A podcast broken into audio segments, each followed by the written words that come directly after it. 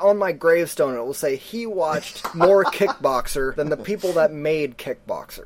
I don't want my cheese puffs to get moldy and, and old and stale. so I've moved on to my, my little gummy snacks now. Oh, I'm glad my concept has grasped me, so. The hair is long and curly in this movie, along with some good special effects, I might add.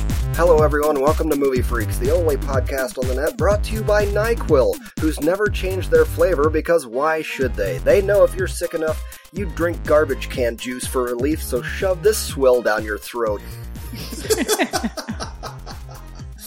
I'm Eric Warner, I'm Eugene Weaver. I'm Jess Hicks. and we are delightfully recovering from some of the plague around here. I'm sure you can probably tell by the beautiful tenor of my voice. Uh, That was a genuinely, that was really good. That was funny. oh, I had some the other night. It was like, I hate you.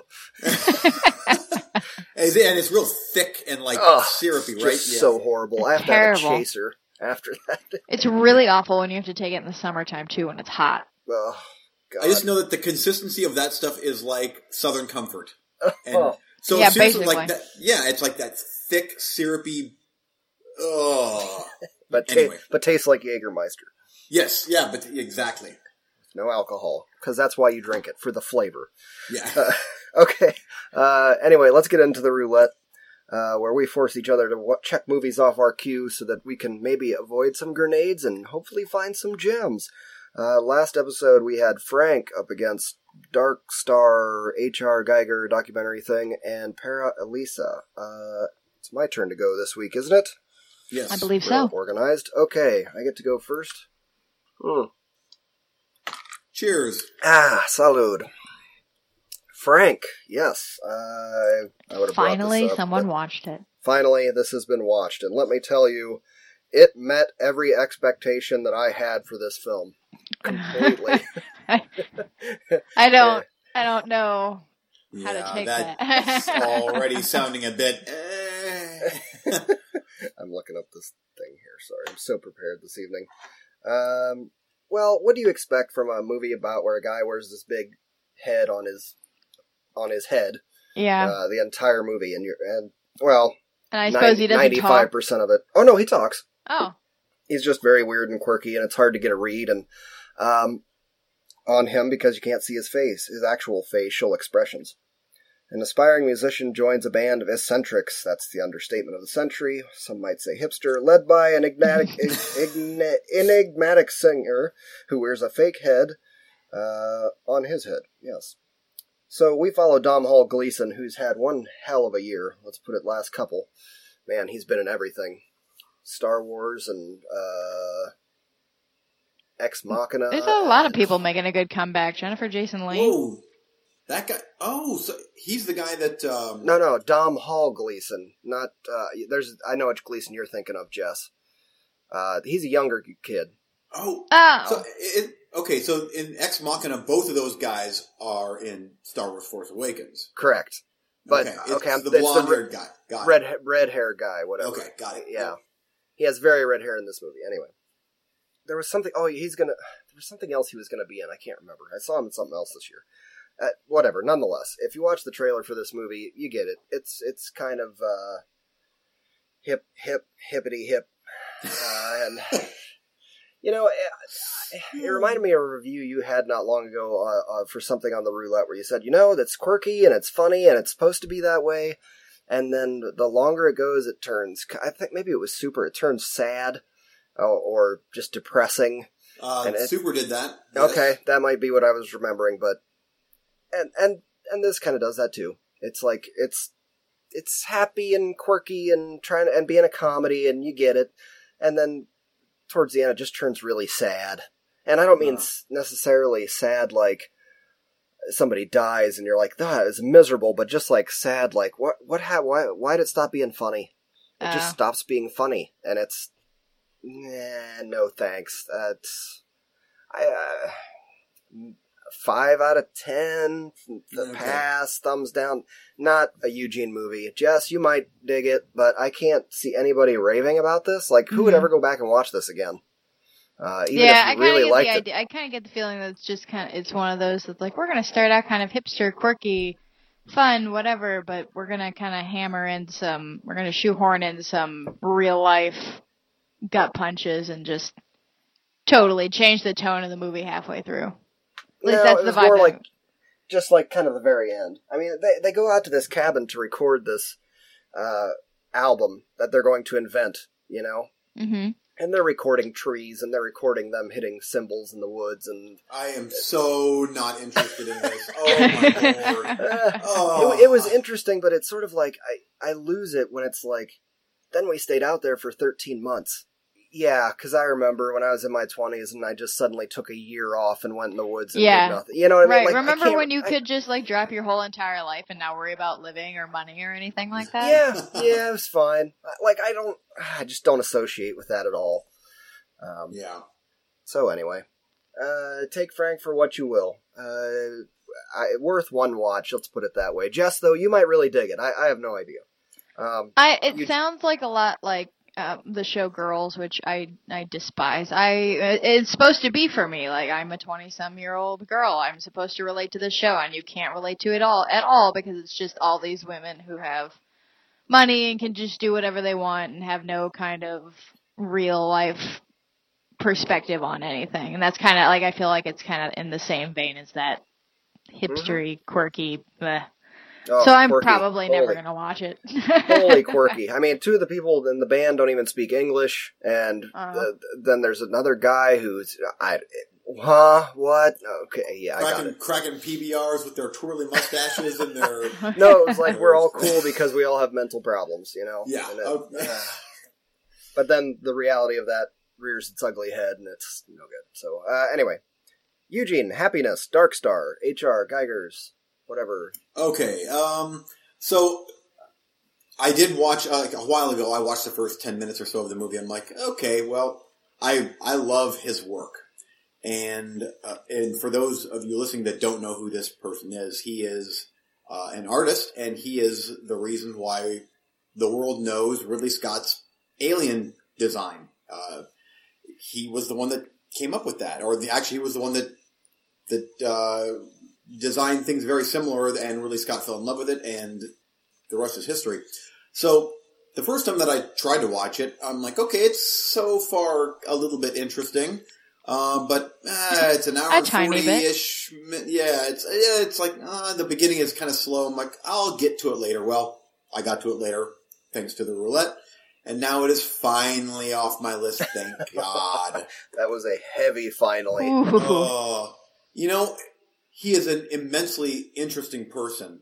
Now- he did pass away, obviously, um, but his work is is so fascinating to me and so interesting. And they cover it kind of, but then they also just cover day to day stuff of him doing things and talking in his German. What I'm like, you're eating Here's- food with your family. I don't give a shit. Um, This is watch H.R. Giger look out the window at some birds. Yeah, and, and oh, now he's on tour, and people are showing him their tattoos, and they're crying, and I'm like, how about talking more about what inspired? Like, there's there's a great documentary in this, and it's about 50, 45, 50 minutes long. There's a great documentary in here, but it is just a slog to get through when you're watching people meander about his house and like they got skulls in here. I'm like, yeah, you, we've been seeing the skulls all through this damn documentary. I'm like, I get it. The guy is kind of weird. He's got skulls and biomechanical stuff and like alien is cool, but it's like, it, come on guys, let's, and then they, when they finally get to Alien, they start talking about the movie, like, here we go. And I'm like, yeah, this is, this is interesting. And then after that, I went and did, I'm like, oh, that lasted five minutes. That good, good. Now Ugh. we're back. Now we're back to depression and suicidal ex girlfriend and uh. Oh, anyway. jeez. There you go. So Uh, Uh, where do you score? Thumbs down? Pass? I think I gave it. I think two out of five, uh, just because it was over overly self indulgent. It did not need to be. There was not enough stuff in there to make it an hour and forty minutes long at all. So and I watched I- about the first 20 minutes and I could s- I could see the writing on the wall pretty quick because it was like yeah, same thing. They were sitting down Yeah. and just chit chatting. I'm Yeah. like, what's going? Is something going to happen here? yeah, and then every now and then there's a bit of brilliance that pops up. Like there's a there's a piece of art and they talk about it a little bit. I'm Like, oh, that's cool, and then it's back to eating your porridge or he's puffing on your pipe, uh, whatever you're doing. I, I don't care. oh, so anyway, um, anyway, that, done. okay. Uh, It, wa- I will say it was cool to see like uh, I, this was kind of neat when he would go to a convention or whatever, and like there was just lines of of like punk metal goth people waiting to meet Mhm. this guy. That was kind of cool. I'm like, oh, but then that got old. Like, okay, we've seen enough people showing him their tattoos, and We get it. uh, People like you. yes. so, okay, uh, I'm Jess, done. Yeah. Para, Para Elisa. Yes. Um, well, I came in, I guess, on the completely opposite side of the spectrum with a whopping 75 minute movie. Lucky you. and you know what? I, I actually think I win roulette this time because I, I, I enjoyed Para Elisa. Um, nice. so at, at a nice 75 minute runtime, which, which is actually maybe a little bit long for this movie, to be honest, but I'll get to that in a little bit. Um, Para Elisa is a Spanish movie, so yes, it is subtitled for you people who may be interested in checking it out.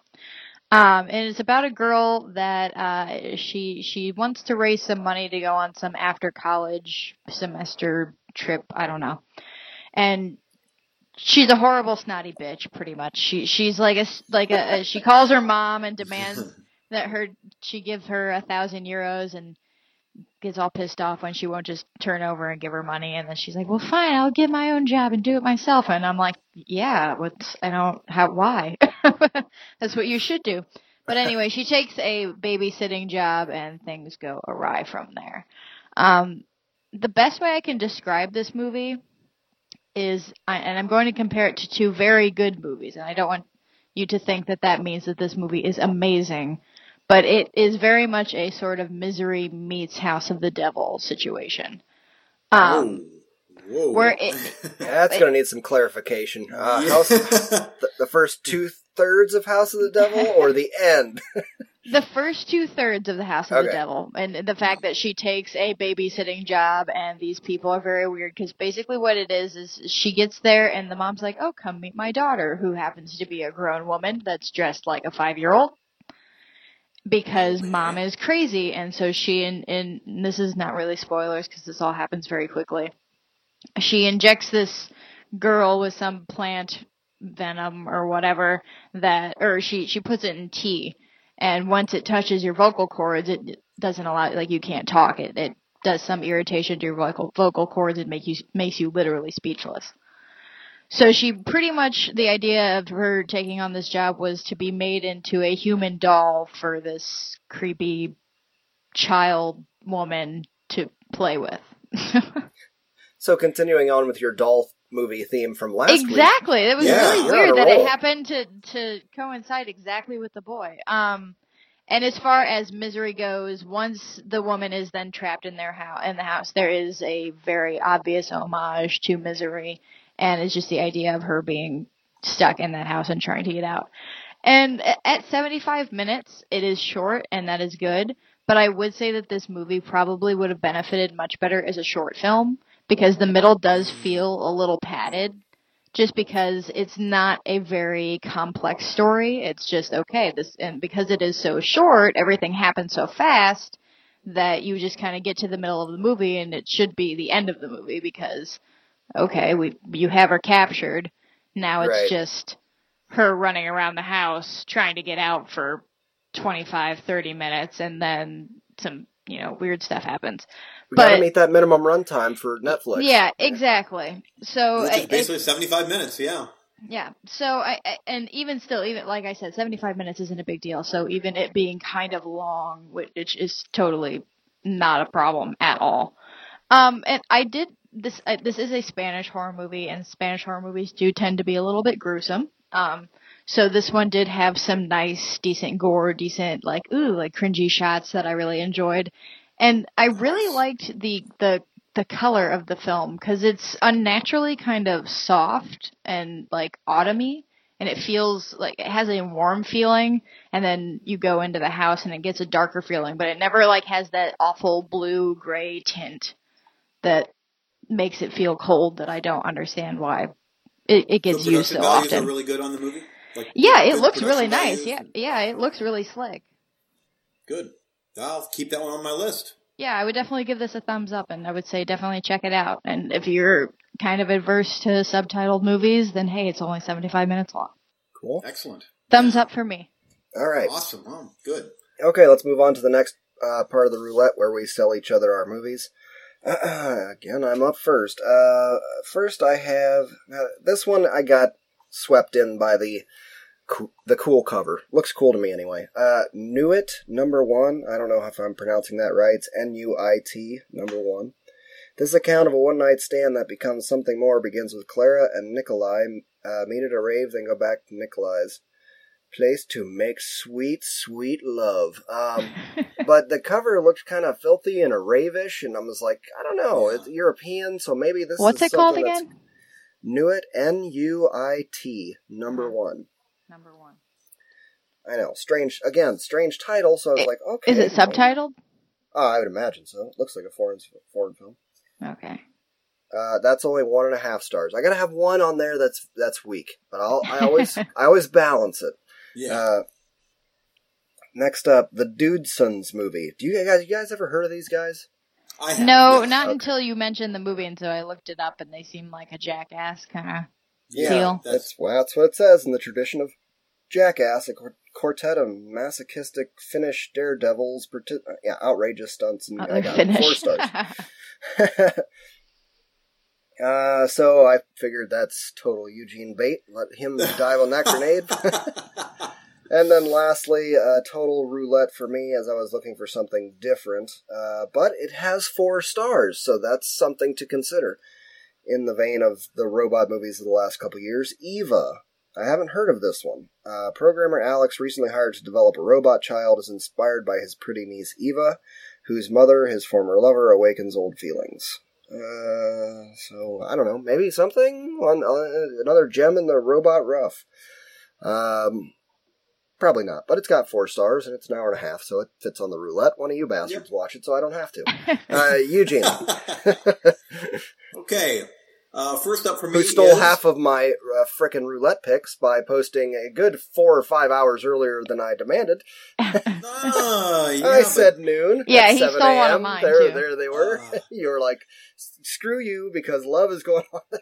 yes. it- I think that's There you yeah, that was mine that he. So we all wanted to get that on there. And, but before I got mad, I realized, wait a minute, it's my turn to pick first. So go ahead. well, first off, I uh, I started with Jean Claude Van Damme's Pound of Flesh.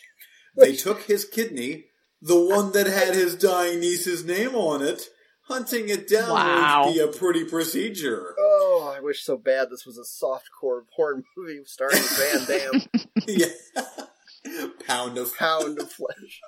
Uh, I, you know, I I do like Jean Claude. I have liked him ever since the '80s, and he stars in a lot of junk. But then he has, he does have the occasional solid flick. In fact, the last really good one I watched was that comedy one that Eric that you and I watched. That was that was hilarious. Uh, welcome to the Um, jungle. But before yes. that, uh, I always kind of considered him washed up. All the stories around Hollywood were a big cokehead, out of control, blah blah blah. And Yeah. right when his life was about as low as it could get, he made or was involved in making JCVD. Which was And great. I watched that movie and I was like, you kind of get a lifetime pass now because Yeah. no Hollywood star has had the balls to sit down and do that, and that was Yeah. amazing. Yes, it was. Um, so anyway, um, Pound of Flesh. Next up is Gaspar Gaspar Noé's Love, and if you know what who that director is, that's yeah. There you go. Uh, two hours and fifteen minutes long, so it's a long one. Marriage is, is his present. Intense sex with another woman is his past. Today, the past prevails. So uh, I'm not sure if this is going to be uh, more irreversible or if it's going to be more uh, enter the void. I'm not sure where that where I- this one falls. It I don't know. Like more it, voidish, yeah. yeah, it doesn't seem. I don't think it's going to be as heavy or like as dark as Irreversible. Yeah. Guys, it's a Gaspar Noé film. It's gonna be I- just I mean, it's gonna be insane, but Yeah. yep. Oh, I know. I have a feeling someone is going to watch that this this week. But if not you guys, then I probably will. Um, okay, then last up is, and this is probably another one that I'm going to have to end up watching myself. But I just, it's got that that actress that I like in it, so why not? The Diabolical, starring Ali Larter. Again, terrorized by unexplained disturbances and horrific visions in her home, a young widowed mother turns to her scientist boyfriend for help. And I think this is going to be a gem in the rough. That's why it's on the roulette and you haven't watched it. uh huh. Uh, Yep. I, Okay, but- Jess, your turn. I've told you how much uh, how tired I am of ghost movies, right? Okay, let me know how it is. Uh, Yeah. Jess.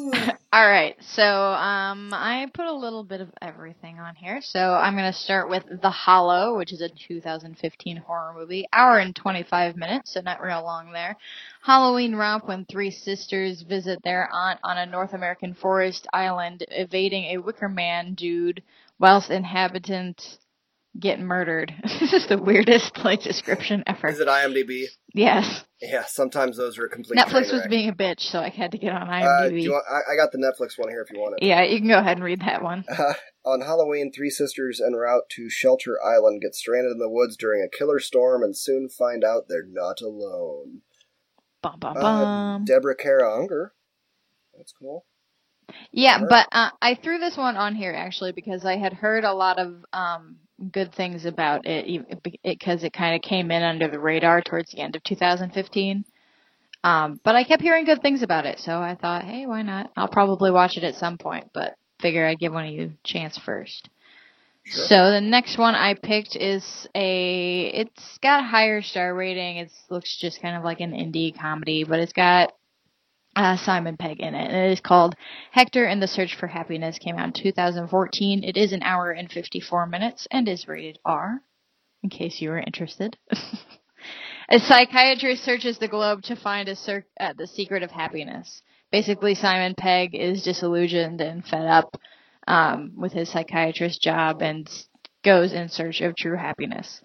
Um, so yeah, sounds like your standard indie fare, and Simon Pegg's always nice. So there you go. Uh, I, on uh, Netflix, it says hour 14. Hour fourteen. Hmm. I'm not sure. Well, That would be I guess you would probably. yeah, hour fourteen or hour fifty-four.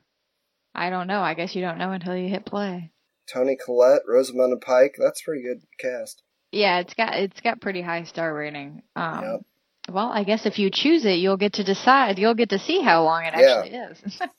and the last one I picked was Dope, which is a pretty uh, high rated, but this one just looks awesome, and I need to watch it at some Yeah. point. But um, life changes for Malcolm, a geek who's surviving life in a tough neighborhood after a chance invitation to an underground party leads him and his friends into a Los Angeles adventure. Um, and this movie, I just, I have seen so many spots and trailers for it, and it, it just is one of those movies that I keep subconsciously thinking I need to see that, and then I saw that they added it, so here we are. I heard a lot of buzz about that movie. I heard it was Yeah, really me good. too. And I Mhm. I added it as soon as it was on Netflix as well. Uh, okay, time to pick. Uh, I'm first up. I'm not going to take a lot of time. I was I dope is already I already added that to my listing to watch sometime. Hector and the Search for Happiness I'd never heard of before.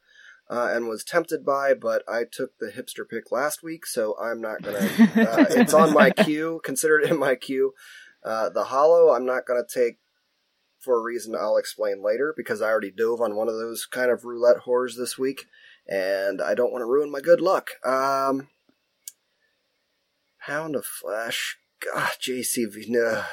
I'm gonna take Gaspar Noé's Love. I, Alright. I just know that I'm gonna watch it eventually, and this is the kick in the pants to get it watched. Uh, Eugene, your turn. Okay, it is down to two movies. I mean, Eric, your uh, your Dudeson's movie. I'm like, uh, it's tempting, but honestly, it's between Dope and The Hollow, and I gotta take The Hollow because Because you're got- Eugene and the yes, horror I'm guy. Eugene, and I like horror, and I saw that this is a sci-fi original, so I'm like, oh, well, I'm in. Like, hook me, hook me up.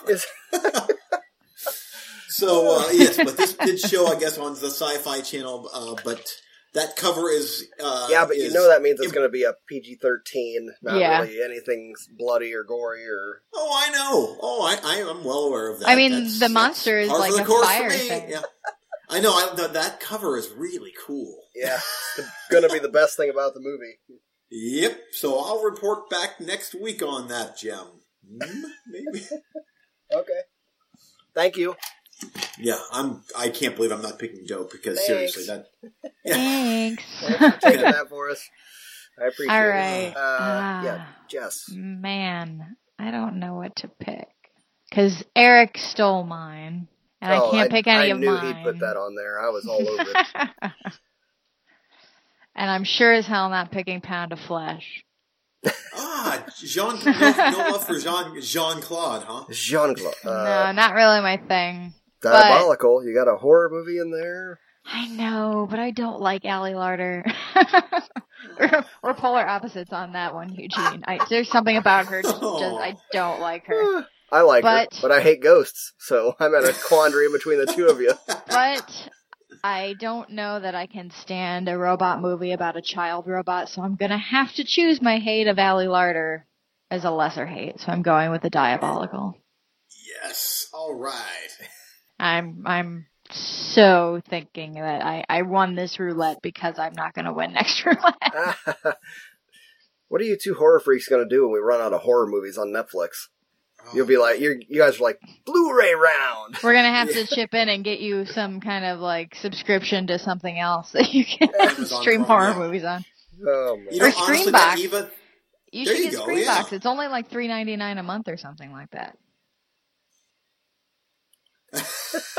Ultimate Uh, silence, uh, just uh, nothing. watching the hush sorry, falls over the no, crowd. I was shaking my head. 'cause the the the entertainment budget is is uh, at its Is limit. Let's put it that yeah. way. Yeah. hey, look, I got 400 things in my queue. When I clear that off, we'll talk. Not to mention that I got Shout Factory TV. There, there's all kinds of uh, legal That's true. avenues to to obtain all kinds of goodies. YouTube has Yeah. tons of goodness on there. I will say Eva could be a gem, but uh, after I watched that just god awful AI Uncanny. movie, uh, uncanny, I'm like, I can't do another one of those Ex Machina ripoffs. No, I even totally this was- understand. It's Yeah. a, I've never even heard of it, so it makes it a good roulette. yeah, Okay, we got a little bit of time. We're uh, on course. Eugene, do you want to do a little bit of theater ticket lottery? yes, I do. Just a little bit. We'll just do it. Yes. We'll we'll do real real quick, just to fill some time because I got recently watched that I have to talk about. okay, Me too. And, and just so while they while they're getting their uh, tickets ready, just so you guys know, I I think that we've been very quiet this week because as far as posting things and stuff because we have such um, a, a- an amazing amount of things to talk about tonight because Yes, we do. I, I I, I've agree. seen a couple movies that I've been really wanting to see and Eric borrowed a few that I'm excited to hear about. Oh yeah, you're gonna hear about some of them. I didn't actually get to uh, two of the ones that you gave me because I, I, I got I got caught up. Uh, you you can blame that one on uh, my buddy who gives me Vudu codes whenever he buys movies, and it's like ah, I gotta watch this. But you got to the you got to the one I'm most excited about. Yes, Yeah. yes, I did. I made that a priority. Uh, okay, you ready, Eugene? I'm ready. Okay, Jess. Usually, what we do here is we reach our hands into our buckets, bags, what have you, of tickets from our lifetimes of uh, going to watch movies, and we scramble it around and pull out something to be embarrassed about. Um, usually, the party not pulling tries to guess what they're going to pull out. I usually. 90% of the time say Eugene's going to pull out a horror movie and he pulls out uh, crappy comedy movies. So uh, yeah, I, and seriously, I do. It's so weird. he I don't I don't know if he's pulled out more than two horror movies since we started this.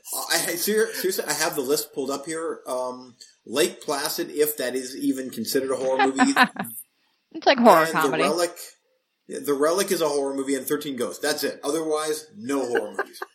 That's sad. But Big Mama's house. I pulled out Big Mama's Oh. house. oh my god, And Yeah. then that's and awful. take the gloves off. We're allowed to make fun of each other because. Oh yes. All right. Uh, I'll let Eugene go first. Uh, but Okay. we gotta we gotta figure out what he's gonna pull.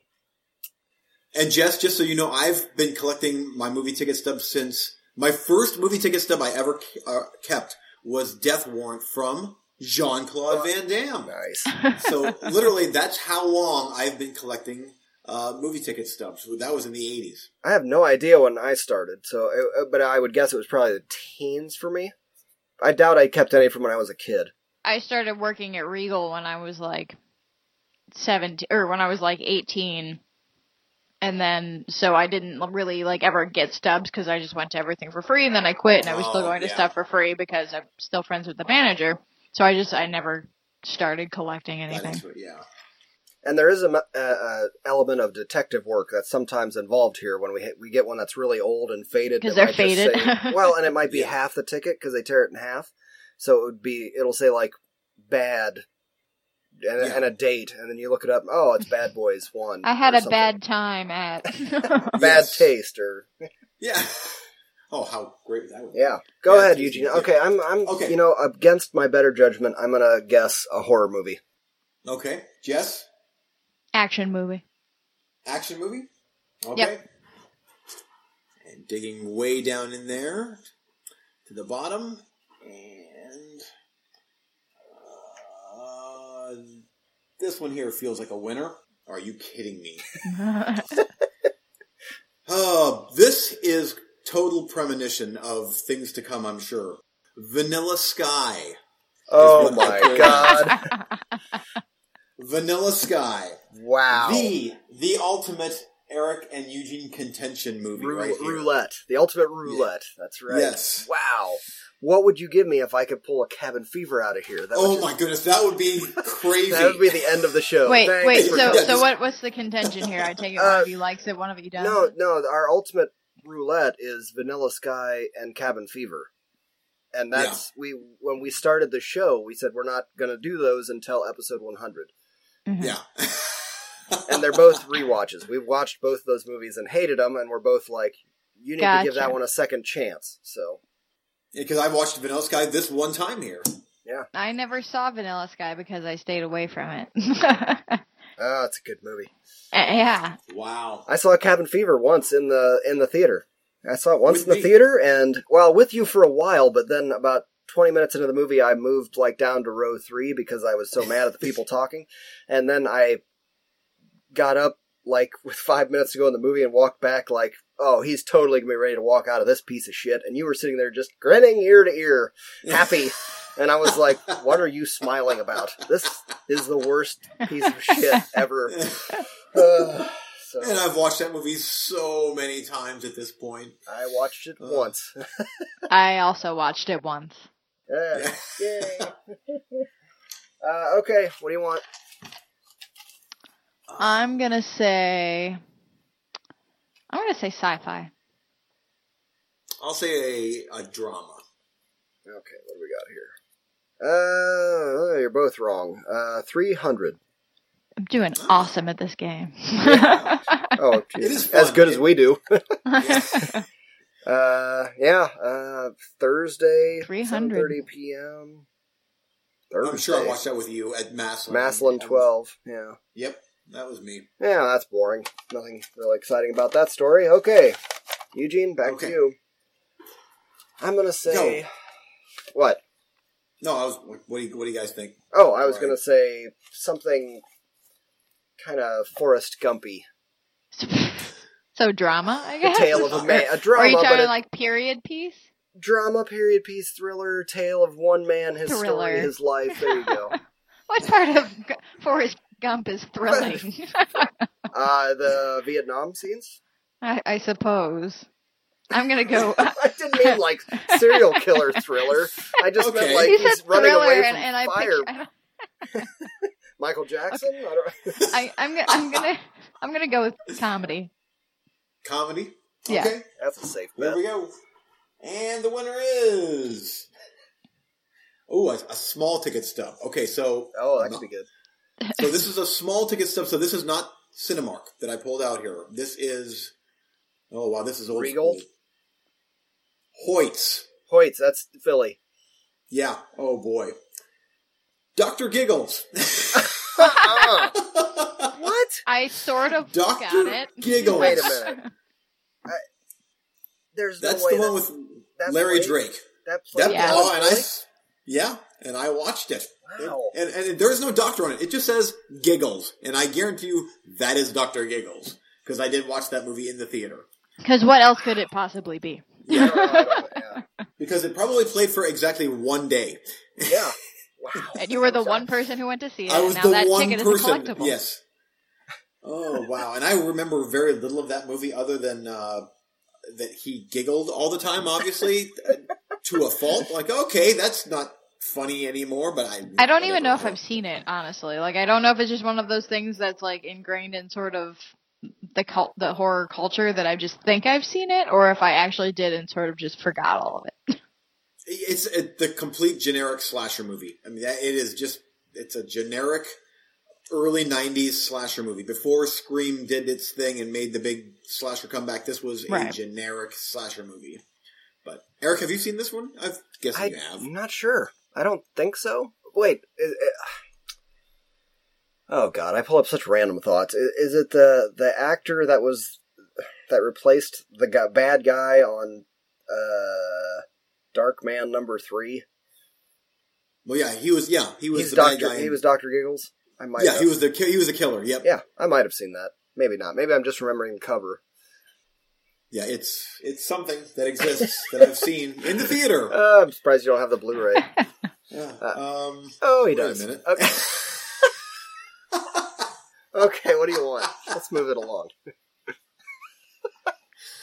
as I pull up my film aficionado list here to see, like, because I think I have that on double feature with Otis, a movie called Otis. Oh, I know that one. Oh, I've seen that, yeah. Okay, what do you want? I'm going to say drama. Eugene, join us. Oh, oh, Like Gaster. I, I, I'm literally sitting here thinking, I have that. And when was the last time I watched Doctor Gale? Should It's maybe time- pull that one out again. Watch that bad boy again. Okay, my, back to back to Wow. my, um, my two stars about to go up to a three. Yeah, all of a sudden it's a gem. Yeah. Um, I'm gonna say a horror movie. Oh, what do we got here? This is a uh, Regal Entertainment Group, Newtown Cinema 8, presenting, oh boy, uh, Thursday matinee, Collateral. This would be with Tom Cruise, Jamie Foxx. Oh, oh, nice. That's Damn good movie. Yeah. Thursday at 1 p.m. Oh, oh, must have had a light day. Wow, you're getting the, Yeah, kind of yeah. the newer stuff. Yeah, I guess. I don't know. I'm trying not to, but uh, I'm reaching ratings. Jess, have you have you seen that one? Mm-mm. You haven't I'm seen not a Collateral? big. I'm not. No, I haven't. I'm not. I don't like Tom Cruise. Oh, That's wow. a damn good movie. that is so I don't actively movie. seek out Tom Cruise movies, Yeah, but Michael except Mann. for Eyes Wide Shut. Oh, Yes, I you go. But but Michael Mann and uh, Jamie, I thought Jamie Foxx was really really good in that movie. I do like Jamie Foxx, and I'm sure it's a movie that I would like. It's just that like things. It's more of like sort. It's an actiony movie, right? Yeah, Uh, It's not that I don't. It's not that I don't enjoy action, suspense kind of stuff like that. I do. It's just not stuff that I actively seek out because there's so much other stuff that I am into that I haven't watched yet. So it's one of those things that I'm sure I would like, and if it was presented to me, I would pro- watch it. But I don't actively look for it. It's sort of like Heat, but instead of bank robbers, uh, an assassin. Oh, okay, like a heisty kind of. No, no, no. Instead of bank robbers, an assassin. Oh, yeah. oh. It is a really good movie. That's an exceptionally good movie. Okay, Uh, Eugene, is you're gonna pull out an uh, embarrassing comedy for the last one. I can just feel it in my bones. and see, I'm glad you say that because that means I'm going to probably pull out something awesome. No, Yeah, I was gonna say I'm gonna say I'm gonna say horror. I'm gonna choose horror on my Horror? last go. Okay, here we go. And the winner is, oh yeah, just for the win on this one, Woohoo! Clive Barker's Lord of Illusion. well, I said horror too. Wow. Don't I? What? I said horror. You, No. I thought you said silly comedy. Oh, yeah, I thought you said you said bad comedy. What's the difference? Uh, this is We the all have- thing from Well, a comedy. every time I say horror, he pulls out a comedy. Every time I say comedy. He's just gonna edit it and make us sound stupid. no, I Exactly, won't. yes. No, I won't. Probably. this is a great movie, by the way. I love Lord of Illusions. Yeah, it is a good movie. It is. Actually, what I was The thinking when Blu-ray I cover is said awesome. comedy was that he's going to pull out a horror movie. Now that I said that, Oh, okay. uh, okay. uh, what do you want from me? And what I'm going to do this time, I'm going to peek a little bit. I'm going to I'm going to go for one of the tiny tickets. I'll, so I'll flip this. So that's the old school one. Yeah, I can't tell what it is, but I'll flip it over. The first one I see, I'll grab. So it'll be something a little older since I've grabbed two newer releases. It's uh, these damn Cinemark tickets. They're so big, they just go right to your hand. Yeah. Uh, so what do you guys want? I'm gonna say a uh, if you're going for the smaller ticket stubs, probably not horror. So I'm gonna go action. Okay, I want to take Because you're not comedy. into horror like you are now. that's true. What'd you say, Jeff? Comedy. No, that's a long shot. Okay, first one I pulled up here. Holy crap, this is ancient. Uh, I even wrote on the back because I knew it would fade. The Fifth Element. Oh wow, sweet. that movie has bits of comedy in it. Gary Oldman Yep. yes. with his yep. Oh man, mine was really boring this this time. That's No, that was good. Eh. You ended on you ended on a high. I mean, it's That a was really good movie. Yeah. Eh, 300 Collateral, Fifth Element, Eugene's Vanilla Sky, Doctor Giggles, and Lord of Illusions. Doctor Giggles, I think, wins this round, as does Jess. Good job on the Yeah, first yes. your first uh, trip in the theater ticket lottery. I'd say you definitely won. I got Uh, a couple right. Yep, we got none right. uh, all right, let's not waste any more time with that shenan- those shenanigans, and let's move on to recently watched. Uh, we got a good amount of time here. Uh, I want to do three rounds. Okay, All so right. organize Let your list let me break down. Yeah. accordingly. So we each get three movies. Well, Three movies can- per You round. get three Wait. rounds. Okay, you can do whatever you want, but you got three rounds. Okay, That means if you're going to put more than one in a round, shorten it up. Uh, okay. Okay, first up, right off the bat, Exorcist.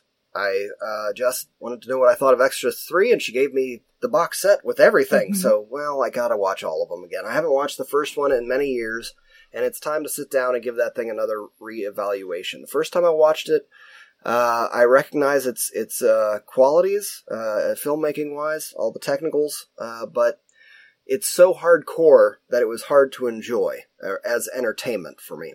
Right.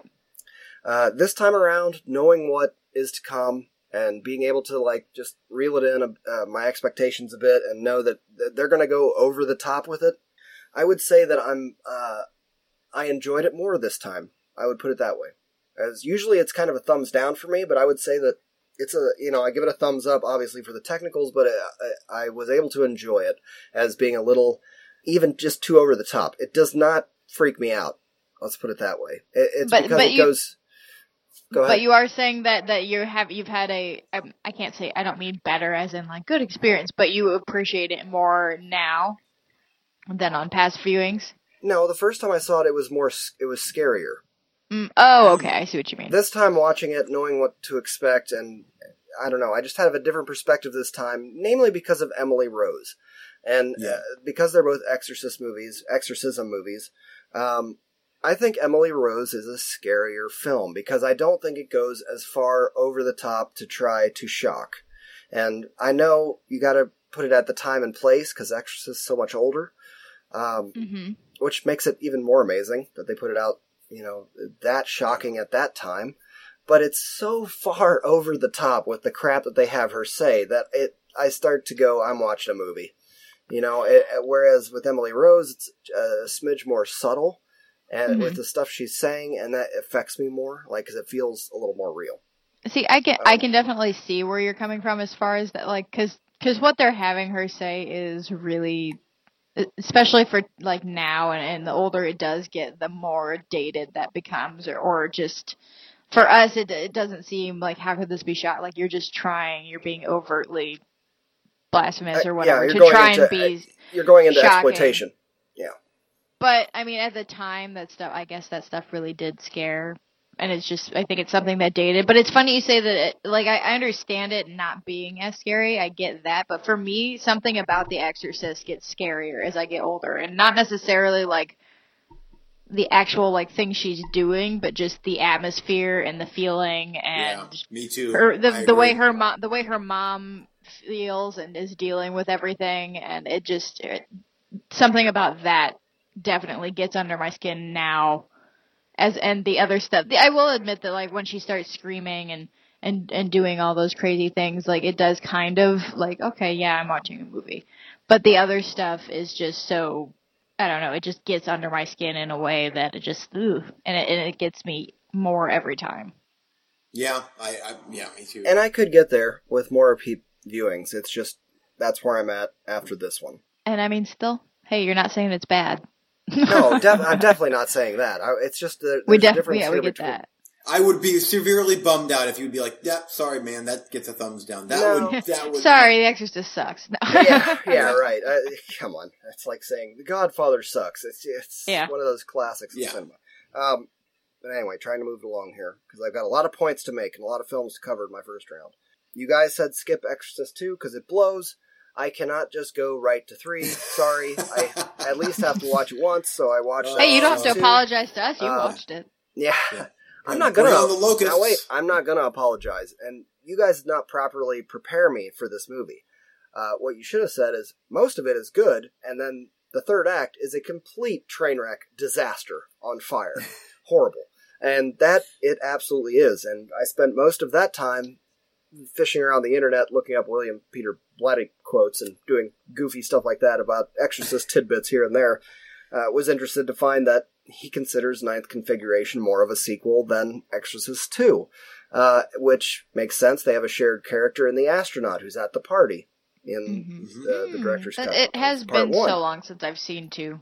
Uh, but that also would make sense. It has the same. Uh, there's the same actor that is also in both movies. The one priest in uh, is it Exorcist in Exorcist three is the head psychiatrist at the castle in Ninth Configuration. So they kind of Mm. have Oh, two con- wow. two connections in a way. Uh, and then uh, okay, pause, pin in that idea, and move Uh-huh. on to Exorcist three which was a good movie. I give that one a thumbs up. I really enjoyed it. It was completely different uh, Exorcist stuff, but uh, in Mhm. all of these movies, I enjoy the Iraq stuff the most, where they're out there looking for, In the desert, in the de- caves. yeah, looking looking up all these ancients and blah blah blah and all the mystical nonsense. That stuff's really entertaining. Um, uh, and then the third act of Exorcist kind of seems to veer a little bit, uh, where it's like okay, Of Exorcist 3. yeah, where we're just spending all of our time locked in this pen with this guy, and Mhm. I, I get it, but it's just sort of the story feels a little all over the place. And I guess you guys said there's a big director's cut that's not ever been released, and Uh, yeah, with that, there's there was a whole lot that um didn't because w- what William Peter Blatty wanted to do was make his book Legion into a movie, but the studios wanted to make money off the Exorcist name, so they added in that like whole priest situation that kind of like okay you meet him at the beginning and then he's not there for the rest of the movie until the end. Yeah, and then he's there and then he dies and it's like okay great that that was unneeded. Right, and so yeah, there there is a lot that got cut and and removed and messed up, and William Peter Blatty doesn't particularly like Exorcist three as it is, and I guess I can't blame him. But I I loved it, and it it's a I'm little just- I, I wanna, but did it? I just want to know if the if the scare got you. well, I knew it was coming, so Oh damn it! sorry. I saw that clip online years ago. I, Ah, see that's the thing. but is it's still I, like hardcore. It's still I was like, "Yeah," even though I knew it Oh, was that coming. the, the old lady crawling on the That wall got on the me ceiling. too. That was so good. See, the good It's thing good. is, is because I didn't like The Exorcist two at all, I, and I haven't seen two in a very long time. Even though I bought that that thing I lent you, I had stayed away from pretty much. I I had seen the prequel, but and the the remake kind of thingy, but um. I had stayed away from three because I was like, well, why? Why would I watch three? Two is no, I'm not going to do that. So I hadn't seen anything really about Exorcist three, so that scare and everything was totally new to me. And I was watching with with Jason, my fiance, and it scared the shit out of me. I jumped out of my skin. Uh, two should be seen at least once because it adds a lot of backstory on Pazuzu and the methods of that demon and what it's Mhm. trying to do. So that that is what two brought to the story. Now, as far Yeah. as revisiting these, I feel comfortable enough with them that I can revisit them as entertainment. But I will probably never watch two again. I will go Exorcist, Ninth Configuration, Exorcist three, and there's so many connections to make as in that as a trilogy. It's almost scary. It's beautiful. It's fantastic. and I think Yeah, it- that would be an that as a trilogy collection. is is badass. Um, so I might still spin on those two different versions of Part Four. We'll see. So now, are there other other uh, comparisons as far as ninth configuration go, and, and how that bleeds into like or the middle ground between parts one and three, or Well, I'd only I'd only watched two and three. This is the first time I watched them, so I, I have to, I would have to look at character names of the guy that's in three. That's the head psychiatrist in ninth configuration. Is that the same character? It's the same actor, Mm. but you, one could make the argument that after the dinner party in The Exorcist, that astronaut character lost his mind, post traumatic stress disorder, went to the castle, met up with the doctor. They did all of the ninth configuration stuff. Uh, that hospital got broke down. Doctor leaves. Scott isn't Scott Glenn also in, or is it Scott Scott Wilson? Scott Wilson. He's also in Exorcist Three. yeah. He's So the he's the he's the lead They- doctor. He he he could have come back from the castle and decided to be a doctor. Interesting? You know, I, I, Yeah. that's, I need to that's- watch all That's a long shot. back to I mean, back. I'd have to look at their character names because if they're not related, then that's nothing. But if they are the same character names, that would be a massive connection. Hmm. Ooh, that's interesting. I'm Yeah. gonna have to go back and watch. When you give me those back, I'm gonna have to watch them. but I, I did find it interesting that the uh, the one the head psychiatrist in ninth configuration, same uh, actor, is the one of the main priests. He's the priest that dies in Exorcist three in his bed. Uh, Mhm. Okay. That would have been very interesting if he found religion when he came back, and Scott Wilson came back and decided to be a psychiatrist and help people after his experience.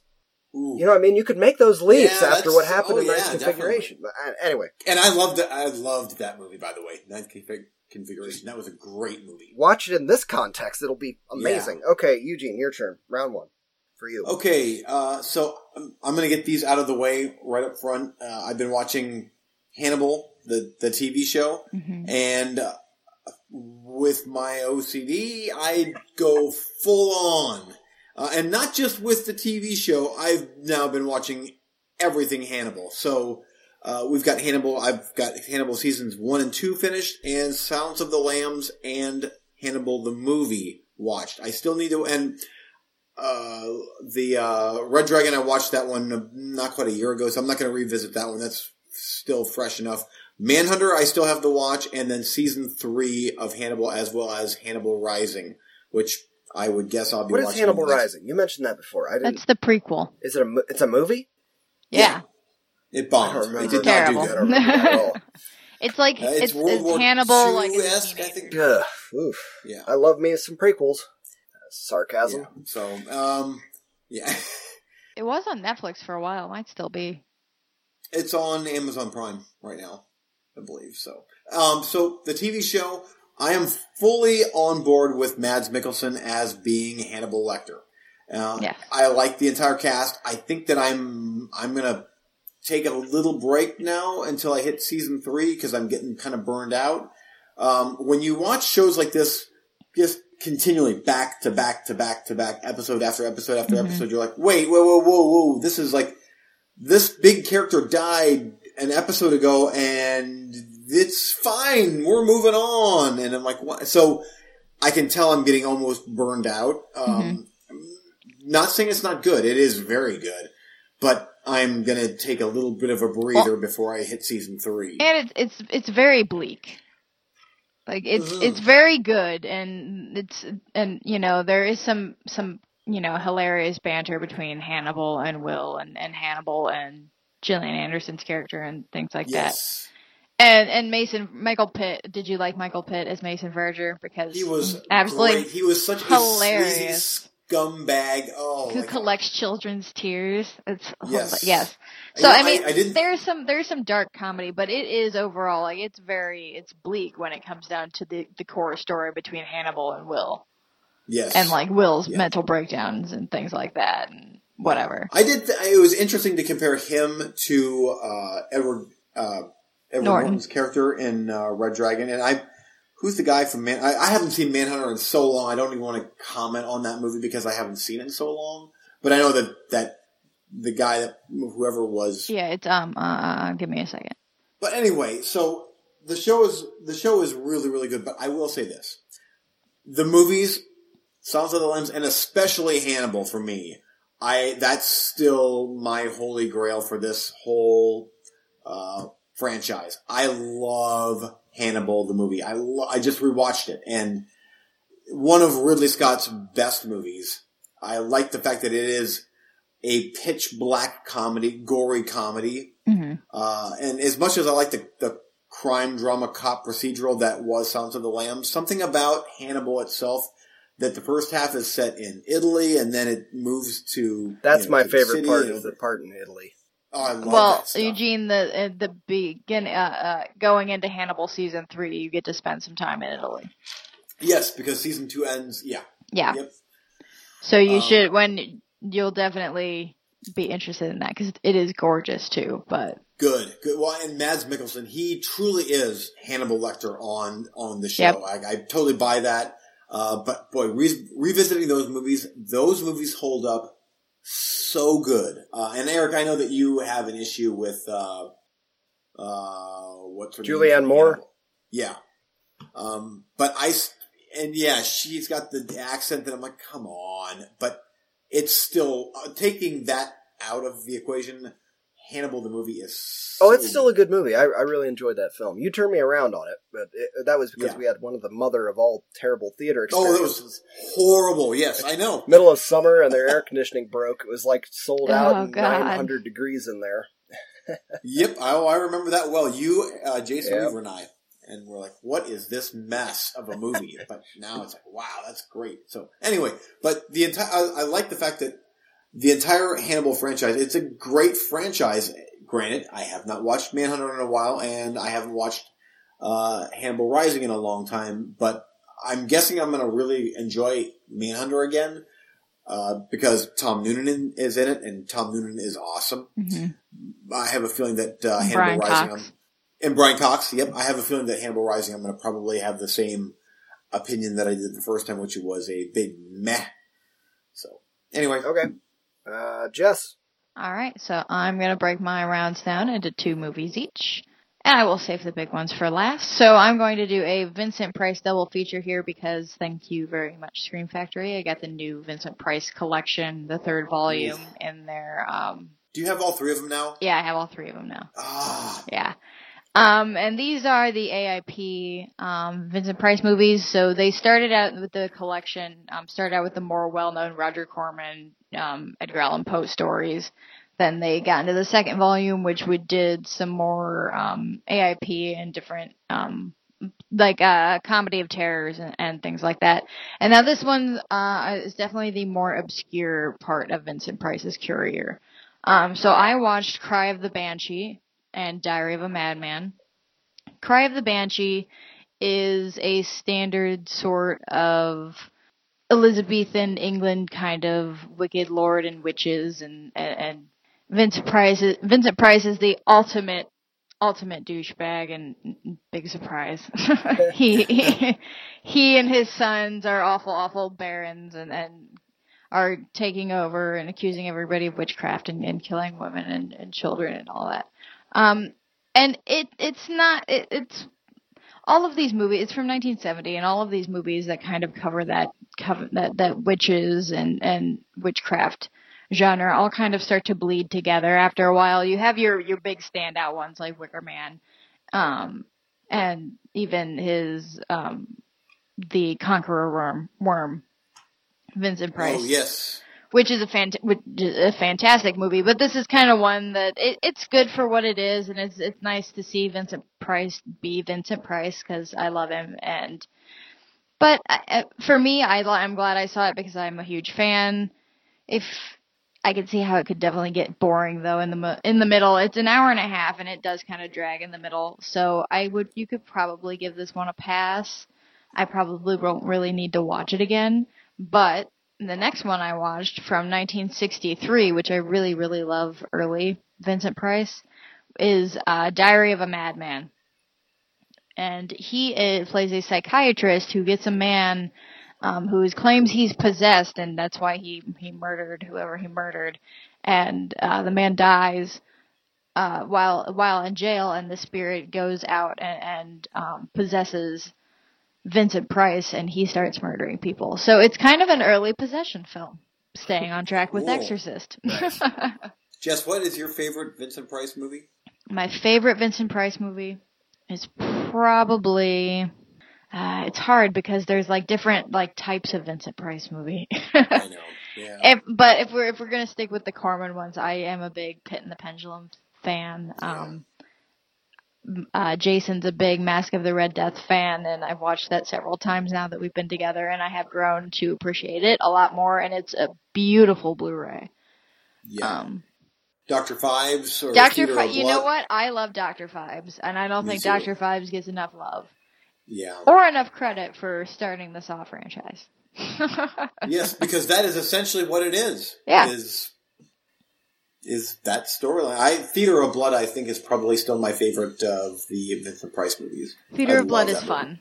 I probably And I haven't like seen enough to comment uh, very well, but uh, the was it Last Man on Earth? Yeah, Yeah, I saw the that. where One. the mhm. Saw that one time on uh, MGM HD over at uh, No, Sugar Creek. the. Yeah, and holy shit, what a transfer! Like I was Yeah. like, I'm blown away, and that's a great movie, especially considering he's acting with himself for the most of the, uh, the majority of the movie. He Mhm. carries it alone. And that's Good the good thing about Vincent Price is that he can't like he he could just do that. Yeah, He could just be the only person on in in frame or what. I mean that in this collection they have the Tales of Edgar Allan Poe, which is just him reading or just saying, you know, speaking aloud Edgar Allan Poe stories, and that's all it is. But it's still fascinating because he does it so well. yeah, his voice incredible. hmm All right, so so that that wraps it up for my double Vincent Price feature. round one. Round two for me, I'm not gonna spend a lot of time on because we spent more time on Exorcist. Uh, Batman Bad Blood. This is the most recent uh, animated film I got from my buddy Dave. Thank you. This is part three in the Damian Wayne story uh, that we've that I've been talking about. I've talked about before on the show. It started off with uh, Son of Batman and then Batman versus Robin, both of which I had extremely low expectations for, and both of which I ended up really, really digging. So this is part three of that uh, tale, and this one I didn't care for as much. I felt like they were just kind of spinning the wheels on this one, where it was like in the Damian Wayne arc, there is a pivot point that we're going to get to, and I thought we'd be getting there by now. I thought we were going to get there in the first film, but then I was like, oh, they're really going for it. So here we are at the third film, and it felt like they were just like, eh, not much is going on. Here's some more Yeah. people, and they're they're. I understand what they're doing. They're bringing in the whole Batman Incorporated storyline where he uh, brings in people, uh, other Bat characters from all around the world. He kind of funds them, which is a cool storyline, but it's sort of like the Damian Wayne story seems to have got a little sidelined here. Even though he's a main character, just sort of, eh, we're spinning the wheels and we'll get there eventually. Keep hanging around, but you know, it was still entertaining. I give it a pass, but it, it wasn't nearly as good as the first two that I had very low expectations for. Hmm. Um, okay, Eugene, round two for you. Okay, round two. I'm gonna i I'm gonna take care of uh, the movie that is opening at the Nightlight Cinema, where Jess and I are employed at, and that is Charlie Kaufman's new movie, Anomalisa. Mhm. And um, I, I, this is gonna be kind of a hard review for me to to like. I don't want to spoil anything for those that have not seen the movie, uh, but this is a stop motion movie about a man uh, and his not even 24 hours uh, one night at a hotel. And what he goes through it is amazing.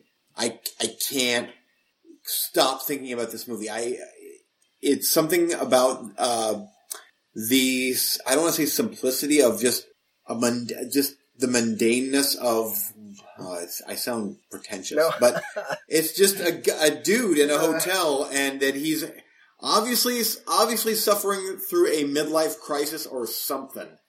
And this is a very much this is very much a movie uh, for discussion, where you sit down and you you look at the little the little tiny details that are hidden in there that that make the movie what it is. Uh, more more than what you think it is. Charlie Kaufman is the master of that.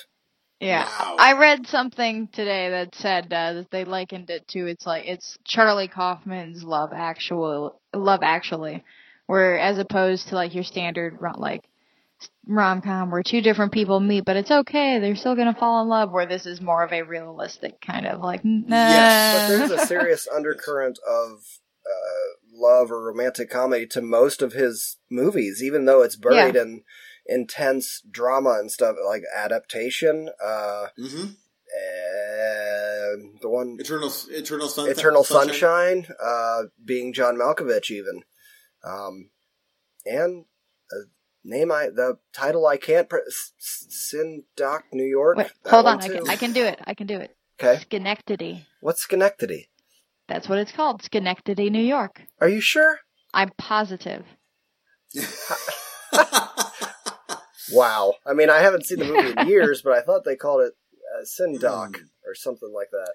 Well, there's a place in it in New York, and it's Schenectady, New York, and I've that Okay. and it's spelled all crazy weird, so it has I, I ha, it has to be that. Well, and and the title of this movie, Anomalisa, actually very much figures into the movie. Like why this is called that, it it figures in. But uh, I cannot quit thinking about the movie. And there's two different scenarios that I came away with the movie, but I, I can't spoil it. So uh, you guys just have to see it and chime in as well as like as far as what you think that really went down in that movie. But the see the uh, stop motion is fantastic. There is again, I have to be careful what I say because That's fine. I totally understand. literally, I was gonna I was gonna get into the voice acting, um, but honestly, the less you know, the better because even that figures into theories on the movie with the voice Don't acting. then don't do it because I've Yeah. when it comes to Charlie Kaufman, every single one of his movies I will see because every single time it's putting on a writing clinic. This is how you write characters. Uh, Mhm. and this would be the same. I I loved this movie, uh, and I, I gave it four stars. I'll probably go higher on my next viewing, knowing what I know and having digested it all and thinking about it. I could see myself going even higher than four stars. Well, and like most of his movies, uh, you have to watch it multiple times to start really developing your theories and understanding it. That's called Yeah. good writing. Yes, it, it is. It totally is. And, and we're talking about a stop motion movie where I'm like, I'm so invested in these characters. I'm like, I'm not even watching real people Yeah. uh, or even like high tech CGI animation. I'm watching stop motion. I'm like, I'm like, these people feel real to me. And the, it was great. So Awesome. anyway, there's my review. Good stuff. Jess, round two. All right, round two is going to be pretty quick because these movies, um, not a lot to say. So I got uh, I got two movies from Netflix, and the one is Nightmare Detective from 2006. The other one we'll get to in the final round. But um, I watched Nightmare Detective. It is a uh, it's a, it's it's a Japanese horror movie. Three people in Tokyo take a surreal voyage of self-discovery through memory and nightmares. O is the character intends suicide while taking on a cell phone or talking on a cell phone with a stranger who meets online who plans to kill themselves as well. Basically, this guy can see, like, he can go into people's nightmares, and if these people are having such bad nightmares where they're like dying in their dreams, it's sort of like a, a Nightmare on Elm Street thing, but without Freddy Krueger. Basically, it's a if you if you die in your nightmare, you die in real life. That sounds pretty badass. Sounds kind of It- cool. It Yeah. could have been, and there are some really cool visuals and, and, and creepy setups, but I don't know. I just I couldn't get into this one, and I don't know if it's just because it was one of the Dimension Extreme movies, which actually you know, some of them are pretty good. Rogue was put out under Dimension Extreme, and I like that movie a lot. Um, Yeah, it was a good movie. yeah, but but this one I don't know. I just couldn't I couldn't get into enough. And there's a sequel, but I, I probably wouldn't bother with it. But I think the thing is, is now that I'm looking at like the description on IMDb, IMDb, it says it also incorporates fantasy with horror and thriller, and that is true. There is some like sort of fantastical elements, and I think that might have thrown me off a little bit because with J horror, I'm not usually looking for kind of like fantasy stuff. I'm it's more standard creepy stuff. Um, and there's a fair share of that, but I think the fantasy element element just wasn't really jiving with me. Gotcha. And so the second one I watched, which I did not get from Netflix, but it was put on Netflix, was 1999's Cruel Intentions. I have never seen that movie. I, Oh my I, I always God. hear- Really? I always hear people talk about it, and I just have never we gotten need to do it. a commentary on it. If we ever do a commentary, Don't we need to do a commentary. Oh, Jess, does it at all hold up? Because I haven't seen that movie No. probably since the theaters. No, because the, so this movie came out in 1999. I was nine at the time. I was not allowed to see this movie. so I'm she so was- she was nine. Oh, so and I fast- this uh, in I was like two or three years out of high school. yeah. So fast forward a few years, probably like 2012 eh, or 2002 ish, and I was 12, and I probably I, I know I saw this at like a sleepover with my friends, and from what I remembered of it, there it was it, it was something that we knew we probably were like getting away with watching because it wasn't you know it's rated R, it's not for kids at all, it's it's not your 90s teen rom com because it is done by the same guy who did the sweetest thing, which is an entirely different tone, but what I remembered was it being like something that ki- I I know it wasn't a good movie, but when I was that age and I was like, okay, this is awesome, and I feel like I'm getting away with something, so that's even better. So it still has to be great, right? No, this movie is terrible. But it's it's it's so bad it's good. Like it does still have that that like nostalgic feel for me that I'm like, ah, but uh, uh, it's just so bad and cheesy. And you remember the soundtrack. Like a lot of people say, remember the soundtrack for being really awesome, and that is only a truth in two songs: the first song of the film and the last song of the film. Which the first is Placebo's "Every You, Every Me," and the last is "Bittersweet Symphony." The rest of the songs in that in that uh uh movie are god awful horrible 90s terrible songs that made me feel like physically ill every time they came on and then Doesn't it- isn't there a really cool Jag convertible, like a classic? oh yeah Jag his his roadster yeah that's a big Yeah. that, that's a part of it I, I remember so little about that movie other than a kiss and the car and meh. yeah there, it's it's ryan phillippe it's ryan phillippe sarah michelle gellar reese witherspoon spoon and selma blair and it's basically right. dangerous liaisons, which I have not seen, but that that's pretty much what it is. I just remember being sold as there's lots of sex in this movie. There is like it, it, it well, there is a lot of of talk about sex in this movie. There is sex in this movie, but there's it, that's all they talk about. I mean, that's the whole thing. Um, Ryan Phillippe is trying to like de-virginize Reese Witherspoon, and he has this weird love affair with his trying to help. stepsister. Yeah, eh. Okay, I, there isn't there cocaine involved And then somewhere? Selma Blair, like Sarah Michelle Gellar, is trying to get back at Selma Blair for stealing her boyfriend, and then it's it, it's a whole it's it's a mess, and the dialogue is terrible, but it's it's it it's is what it is, and it it's it's so bad it's good. I I I really kind of want Eric to watch it since he's never Oh, I- seen I it. I I'm think Eugene, you should 90s rewatch it and see what you think. Oh boy! He's like, my, my plate is full. Doesn't Sarah Michelle Gellar have a like a, a vial of cocaine? I, all I remember Yeah, is she's some got guy- a crush. She's because the whole thing that's is what I Eugene's like. I was too That's busy blowing lines remembers, while I was yes. watching Cruel Intentions, so I don't remember.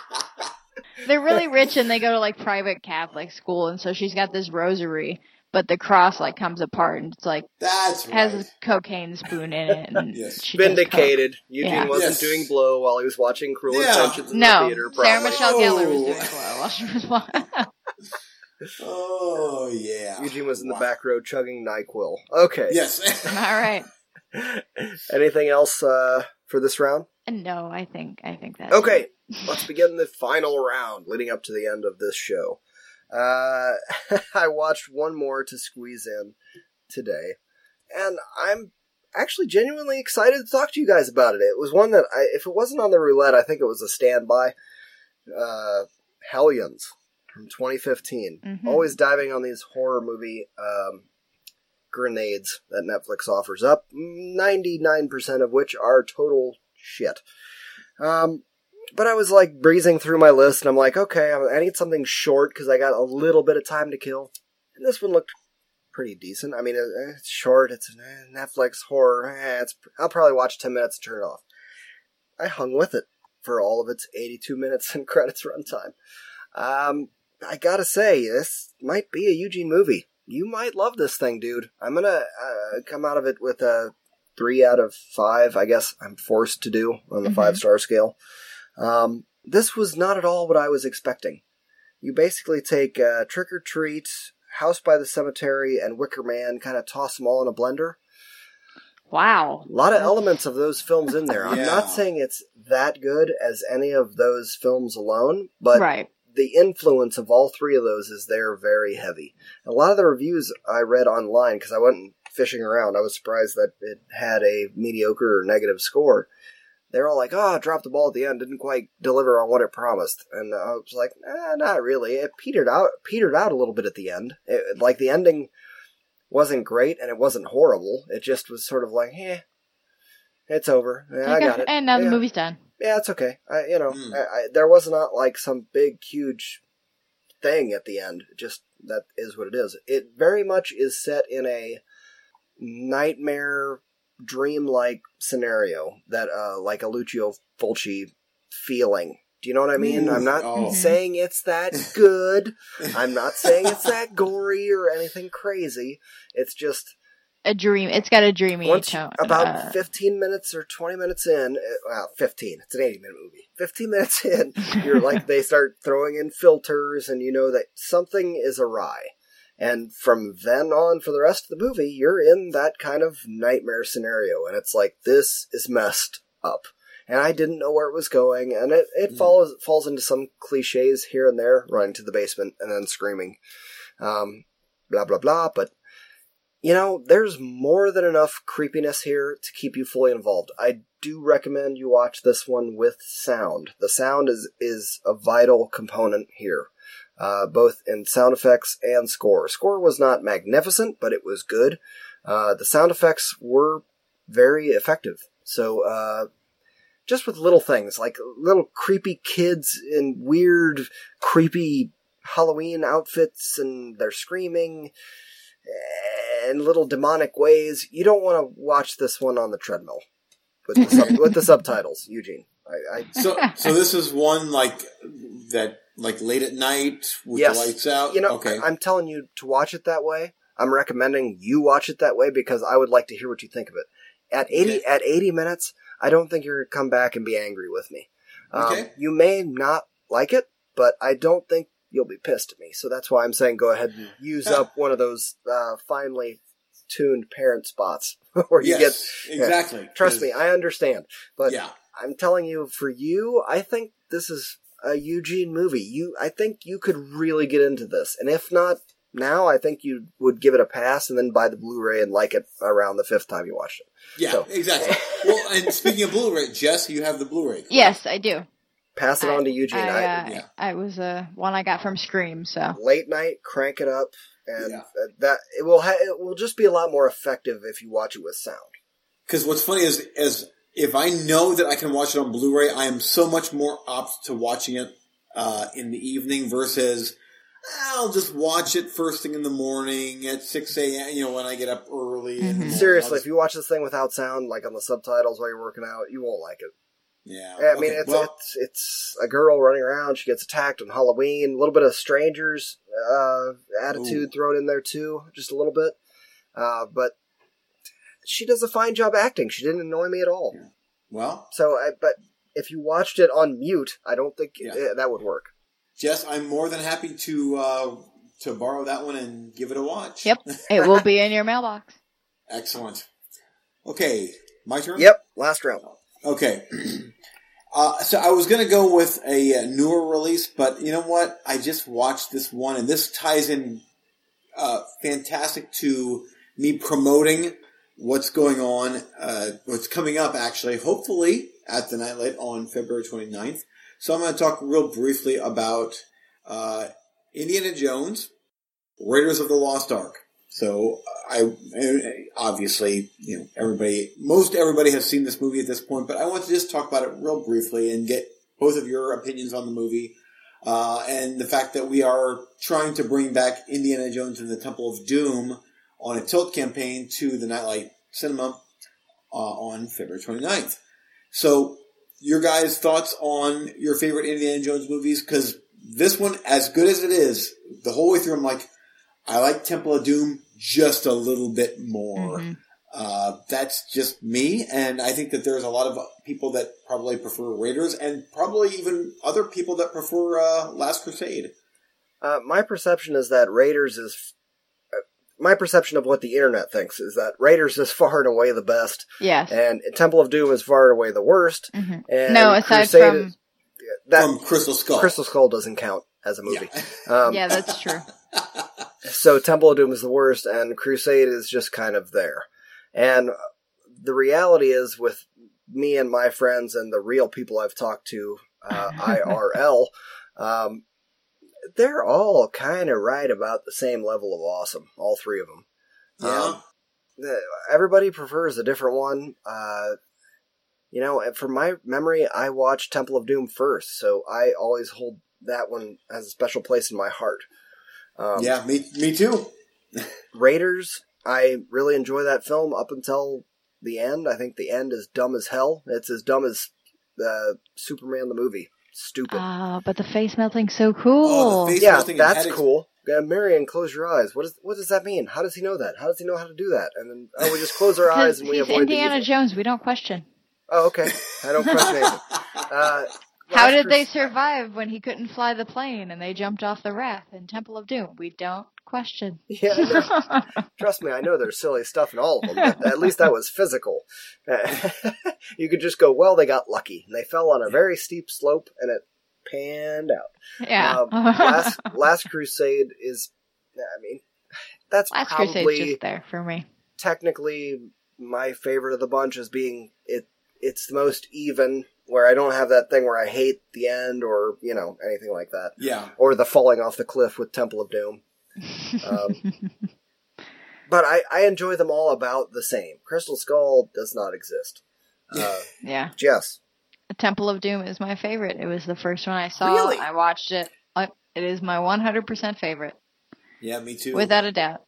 Um, it's the first one I watched. I watched it all the time when I was a kid. Um, and it was, it's, it has, I, I, t- I know I like it because it has a lot of horror elements to it. Uh-huh. Um, it is the scarier of the Indiana Jones movies, I think. I think maybe the least family friendly. yeah. Um, and so there we go. I mean, that that's honestly that's probably why I like it so much is because it had more of that that gory, weird, like icky feeling to it. And yes, Marion is a much better role model for for women, and but. I really can't make any I can't really make any excuses for for Willie, but like she gets kind of better. but everything else I like, and it still holds up. Yeah, it, it it really does. And now I wonder what the what the thought process was to make this the prequel to Raiders of the Lost Ark. I don't know, but I was I'm not shocked when you, you yeah. revealed that on your show. I was like, "What? Are you serious? I didn't even know that." Um, yeah, And then I would I would say that that Raiders is definitely my second favorite, and and Last Crusade has always just kind of been a meh for me. Raiders is Jason's favorite. I believe his favorite movie of all time, actually. Oh, really? But Cool. um, Wow, They all Yeah. three have just unbelievable, amazing set pieces in them. I mean, I, they do. I every I get mad when people dog Temple, and I'm like, the mhm. bridge, the frickin' bridge, man. Yeah. How can you? The the the mine the mine car chase. yeah, awesome. great. It's so good and everything well, of, of course. Dan again. Aykroyd for thirty seconds. Yes. What? Where? Oh, he he gets Mr. Jones on uh, on uh, the the plane at the beginning. Oh, okay. What are you saying? Yeah. We ha- you don't have enough time. You have to go. Blah, blah, blah. Yeah. But even the opening, I loved the opening in that in that nightclub and the diamond I know, I called love it. Obi-Wan. potion, and it's so good. Am I the only one that knows that? What? Obi oh yeah, Yeah, okay. Obi Wan. Yeah, Club Oh. Obi-Wan. yeah. Did you not know that, Jess? I no, I did. I just I didn't know Ah, what you damn said. it. I was just trying to be part of the cool kids and know something you didn't know about Temple of Doom. No, I'm sorry. I But love the- that movie.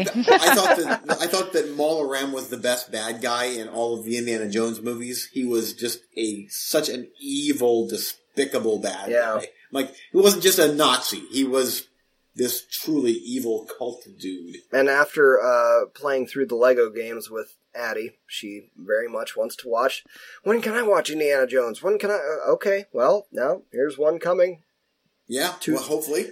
Two tickets purchased on tilt. Let's get it. Yep. Let's Yeah. get that Jason, thing tilted. Jason and I are playing the Lego Indiana Jones game currently. It is probably the worst Lego Indiana uh, Lego game there that they've made so far, but it's still fun. Yeah, it's fun. I think the Star Wars one handles a little bit better, but I still like the Indiana Jones one. Jones a lot. We're on to Batman three. I haven't. I'm so far behind. They're so good. That's all right. That's kind of me and Addie's thing. We play the Lego games. Uh, okay. Where are we at even? Uh, Eugene, a- anything else for Indy? That's it. I, I was just curious what you guys' thoughts were on all the Jones movies. Is there any is there any redeeming qualities at all for Crystal Skull, or should we just move on? It's so bad that sometimes I, I, I have to go back and go, I need to rewatch it because there's no way it's quite that bad. And then I've done that. honestly, three- I've probably watched it three or four times. Yeah, me too. And, And I'm like- every time I'm like, Mother of God, why am I doing the freaking swinging monkey vines and the, Oh. the I've watched it once, and I had no desire to go back, and I don't really remember a whole lot about it. But I still remember I have no desire to go back, so I don't plan on it.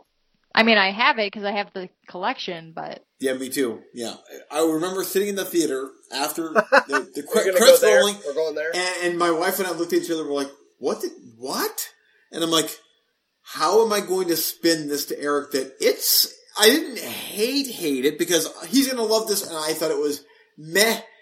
And I'm like, "Oh, and we're so, going to have an as argument over this." back in the day, uh, I, I call him up and I go, uh, "So I I saw the new Indiana Jones film," and you're like, "Yeah, so did I." And I went, "Uh," and you went, "Yeah, you you loved it, didn't you?" Or no, no, I think you said we're gonna disagree, aren't we? And I said, "Yeah, probably." and and you went, we did not care for it. And I went, Are you serious? Because I hated it. That's pretty much the way it went. Yeah. Yes. You was like, What? Really? You hated it? I was like, Yeah, that was horrible. Are you kidding me? Uh, and then, Oh. then it was about 20 minutes of going, You kidding me? Are you kidding me? Yeah, You- yes. and Mutt and his Oh, oh, God. greaser biker dude. Okay, anyway. Why, why are we Yeah. talking about this? Yes. Jess, last round, please. Anything. All Fuck right, this. last round. The two big movies I've been waiting to talk about. So, the second movie I got from uh, Netflix DVDs was Green Inferno, the newest Eli Roth movie. Oh. And I didn't get a chance to see this in the theater because I, I'll be totally honest and say I didn't try. Okay. And Fair enough. I, I just, I can't. I can't with Eli Roth. It's never gonna happen. I just. The first 45 minutes of this movie is nothing. It is useless crap that made this movie way too long. And then we actually get to the whole purpose. And there is, I will say that the, the, the, have, Eric, have you seen it? No, I have not, but uh, I don't care if you spoil it. Okay. Well, the the first kill, um, the first major kill by the cannibals is good. I will say that that is an awesome use of practical effects, and I like that. Bravo, credit where credit is due. And that's it. because everything else about this movie is abhorrent. I hate it so much. Oh, wow. Oh I didn't think wow. you're going there. I mean, uh, I can't. I just. I. I. I Eli So Roth angry and fear, he makes speak. me seething angry. Yes, he's. I. Uh, Jason has this awesome new cool word calendar at work, and he learned a new word that was ole. Uh, ole. Animalisa? Oh, no, oleaginous, Oh, meaning oily or greasy. And Oh. I just that's the word that perfectly comes to mind when I think of Eli Roth. Is he's just this weaselly, greasy, oily, just got. Mm, it makes me angry. But the just the, this is some of the worst dialogue I have ever heard in my life from somebody who actually could write something better if they actually tried Yeah. and has the budget to hire decent actors and actresses. And Jess, you kind of liked Hostel 1 and 2. I right? like Hostel 1 and 2. I will say that at the beginning of, of Eli Roth's career, I was not. I, I don't know if it was because I didn't. His personality just kind of hadn't come out yet, and I just. There's something about him that makes me angry, but. I liked Hostel and Hostel 2 for what they were for their exploitation-ness. I, I enjoyed that. And I, I haven't watched them in a while, but I think I would still like them. I hated Yeah. Cabin Fever. And I think that's where my attitude towards Eli Roth, dude broy, awful characters, just I can't I can't take it. And I think that like and he writes those characters every time. And I think that's why I don't like him because I think that's probably actually what he's like because that's all he can write. Yeah. and I think that it just feeds over. But as far as the rest of the the kills and everything in this movie, I was expecting something super duper. I mean, the whole idea of this was to be compared to Cannibal Holocaust or or, or Cannibal Ferox. That, that's the whole idea. That's what he's going for. We know he wants to be Quentin Tarantino and and homage all his favorite exploitation-y and horror movies, and that's fine and great. But this That would just get pretty meta if you're uh, homaging Yeah. uh, Tarantino, who's homaging everything else. right. Yeah. It's like triple meta. Exactly, and it's not something that's that's that's one that anybody wants, and is two very good. And it, Yet. it- for this, yeah, for this, that first kill is like it's gruesome and it's gory, and I'm like, okay, maybe this is going to, maybe he is going to to to keep up with that, and then the rest of it is just nothing. The rest of it's very tame compared to what I was hearing about what it was supposed to be like. And the lead guy, the, the the whole basic plot of the story is these social justice warriors go out to save these tribes that are getting bulldozed by That's my favorite recent current term ever. So social justice I love warrior. um, who are who are getting bulldozed by people who are tearing down the Amazon, and they're going to save these people, and then they go back because they accomplished what they did, and that's the whole first forty-five minutes of this movie, and then they get back on a different plane, and then they crash, and then the movie starts. Yep. Yeah, and and. And obviously, then they get captured by the tribes they're trying to save, and turns out it's a cannibal tribe. Oops Yeah.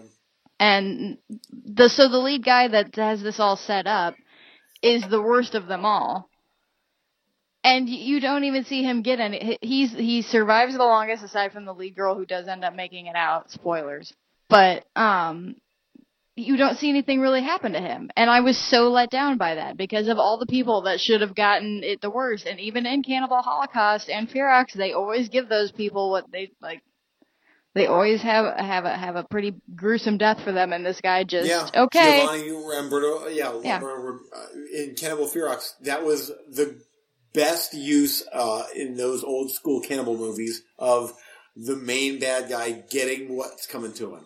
Yeah, and I will say that you can't make a decent cannibal exploitation movie without a good penis dismemberment. I'm sorry, but that's just pretty much a staple, and Yeah. he totally just blew it off. What did you think of the like? There was I, I wasn't quite getting the. Was it supposed to be funny? The whole jerking off scene as well as I don't the diarrhea know. scene. what I'm the hell am I Because I- listening to?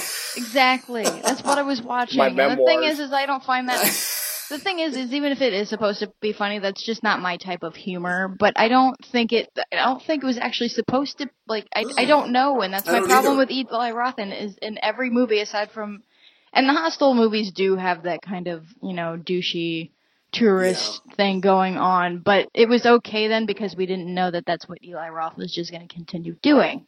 well, we assumed we were supposed to be rooting against them. Right, exactly. And now it's all of it. It's just I don't. So I don't know his humor. It just doesn't. If it is supposed to be funny, I don't find it funny, and I it just doesn't work for me. And I, I don't know what to say because I didn't get uh, Cabin Fever as being a funny movie. Yeah, but other people that said Yeah, it. I guess it was, but I walked didn't out of think the it theater, was. Everybody was like, "Oh, it's a comedy," and I was Like, like, if you think really? it's fun, like It I is? feel like if you find it funny, you're kind of a dick. oh wow! But I just like it's like that dude broy frat boy humor. That's just it, that's funny if you're that kind of person. But that's I don't know. yes, but Yes, but pancakes. Does that happen? It, it did happen. Yes, Yeah. I remember after we watched that movie, you were like, "Yeah, pancakes," and I was like, "What?" Like I didn't even connect. Like, did he say pancakes? He said No, pan- he really. He said pancakes, and then I was like, Yep. "What does that mean?" Yeah, I, I do when I because I saw Green uh, Green Inferno in the theater and the masturbation scene. I'm like, so is this supposed to be disturbing or funny? Because it's not. I'm. I don't quite get this. We call Yeah. it Rothy. yes. I have no idea. It's just It's Disturb something- funny. I it's just Yeah. like I'm gonna put this in here because I think it's hilarious. I don't care if anybody else does, and it's just Did like you at all think just that the uh, the whole pot smoking and then they got stoned? That the cannibals stupid. got stoned off of the pot smoking No, corpse. that was dumb. yeah. We're gonna with, sh- with this. we're gonna shove a little itty bitty bag of weed into a human tor- into a human body. The, all of the this this whole tribe of people that there were at least a hundred of them at least are all gonna get one hundred percent stoned out of their mind on this this corpse brownie thing that's happening.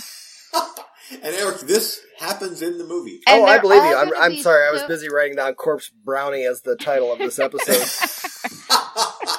they're they're all get and they are totally 100% like cool like everything's awesome we're we're totally high Well, and of stoned and we're so had the corpse distracted brownie. We're so Oh. we're di- we're so distracted that our prisoners are going to escape for a minute except oh no it's going to be funny cuz we're going to get the munchies and we're cannibals ha ha I, if only you could see Eugene right now. I was cracking up. I, I haven't seen the film, so I don't know. Uh, the thing is, I watched it one time in the theater, and I was so giddy for a new cannibal movie in the theater That's what it that is. I'm like, that that gets a thumbs up, Oh, right? come on. You've given far worse shit a thumbs up for far less. That's all right. Oh yes. I have. Nobody's giving you a hard time here for liking that. Well, Uh, Jess might be, but I don't get I'm cannibal aware that- movies as a whole, so that doesn't bother me. I know that like Eli Roth is very divisive. It's either you love him or you hate him. Generally, I'm sure that they're in the middle people, but I fall strongly on the hate him. And it's not like I try. I watch every movie, but it just I can't. No, it's every movie's gonna be hate watching. That, that's, I that's fall all it is. squarely in the I root for Eli Roth, and I generally despise his movies. Yeah. you know, I but I appreciate that uh, he's come from nothing, like uh, Yeah. and has made a lot of friends, and is, especially finding his way in the horror circle enough that he can Yeah. do his thing, even if it's not my thing. It's sort of like, Mm-hmm. hey, good for you, man. Go Yeah. for it. I, I appreciate that. But even if I'm just like I watch his movies and I'm like, oh, ugh, ugh. Well, my, Ah. my my final thought on the matter before we move on to the other movie that I know um, we're we're dying for is I gave Green Inferno, Inferno one and a half stars on Letterboxd, and I think I actually was being generous. So would this fall into one of the worst of the year for you of of last year? Of of last year, yeah. I, if if I had seen it, if I had seen it, it would have been on my worst of list. wow. But moving on to a movie that would not have been on my worst of list, I saw The Revenant, bum bum bum. Uh, and okay, yeah, nervous. there. I I'm wanted nervous. to when I when I saw the trailer for this movie, like you know how Eric, you know Eugene and I were both pumped for it, and you were kept saying, you know, I don't think I'm as excited for this as you guys, and we were both like, yeah, it's gonna be really awesome. And I saw it, and it was awesome, but it was not as awesome as I wanted it to be.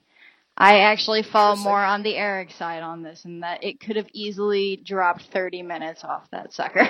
I am shocked. I truly, Yeah. especially after Hateful Eight, uh, the review there, where we were No, no, I, more, and more, it wasn't more. even. It's not the the like the the long shots really that that I think could be. Tr- I mean, some of them, yes, but it was just like I there were certain aspects of it that I thought could be definitely trimmed down. I thought, well, uh, I'm getting ahead of myself.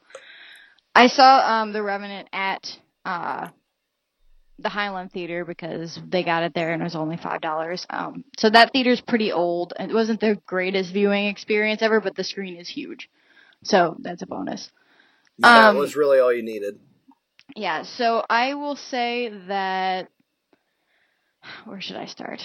I guess it's not that I didn't like it. It's just I want to It's a hard movie I- to review. Yeah, it is because it- is very much. I mean, I'll start with the bear attack because that's the that's the big point, and that that was very intense and and I but I was I think I amped it up too much in my brain and it was really really intense and very realistic and I I did kind of cringe but I was I don't know I don't know what I was expecting but I was expecting more of like that kind of stuff happening throughout the movie and I realized that the movie does like have violent scenes happening throughout the movie after that but I thought that it was more like constant intense intense intense and then there's all these weird fever dreams and there's Tom Hardy, and so it, it for me, I could have easily gotten rid of the the print the the the whole idea of these Indians tracking down his their their princess or their daughter.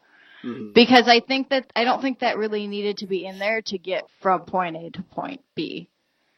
I think that was kind of something that like we didn't necessarily have to because there were certain parts of that that I th- that would have made the movie shorter had we got rid of some of that aspect. I think you could, you still could have had the subplot of that going on without Mhm. so much detail Without so much of of it. Yeah. Like how many scenes do we need of this guy going, they could have my daughter, let's go there. They could have my daughter, let's go there. Okay, I get it. Your daughter could actually be anywhere. Hmm. So I, I would have cut some of that down. Um, I will say that the cinematography is better than Hateful Eight, and I think it should get the Oscar for that over Hateful Agreed. Eight. Um, because it was gorgeous, and Yeah. you know Inarritu does know what he's doing, even with those those continuous shots. Um, and it, it looked good, but the whole Tom Hardy was damn near unintel- unintelligible um, the entire time. And I will say that the theater doesn't have the theater I saw it in isn't the greatest for sound, but it's just it, the man just needs to stop with accents. Just I had this this with Bane and this. It's just please just stop. I don't I don't know why you're trying so hard. Because he, he's a good actor, he really is, and he did good at what he, he did well at what he was doing. But I just I couldn't understand half of what he said, and from what I could tell, what half of what he said would- really didn't matter much. But Uh, well, birds of a feather. There's just two different. It depends which side of the coin you come down. yeah, and I I but I will say Leo did a great job.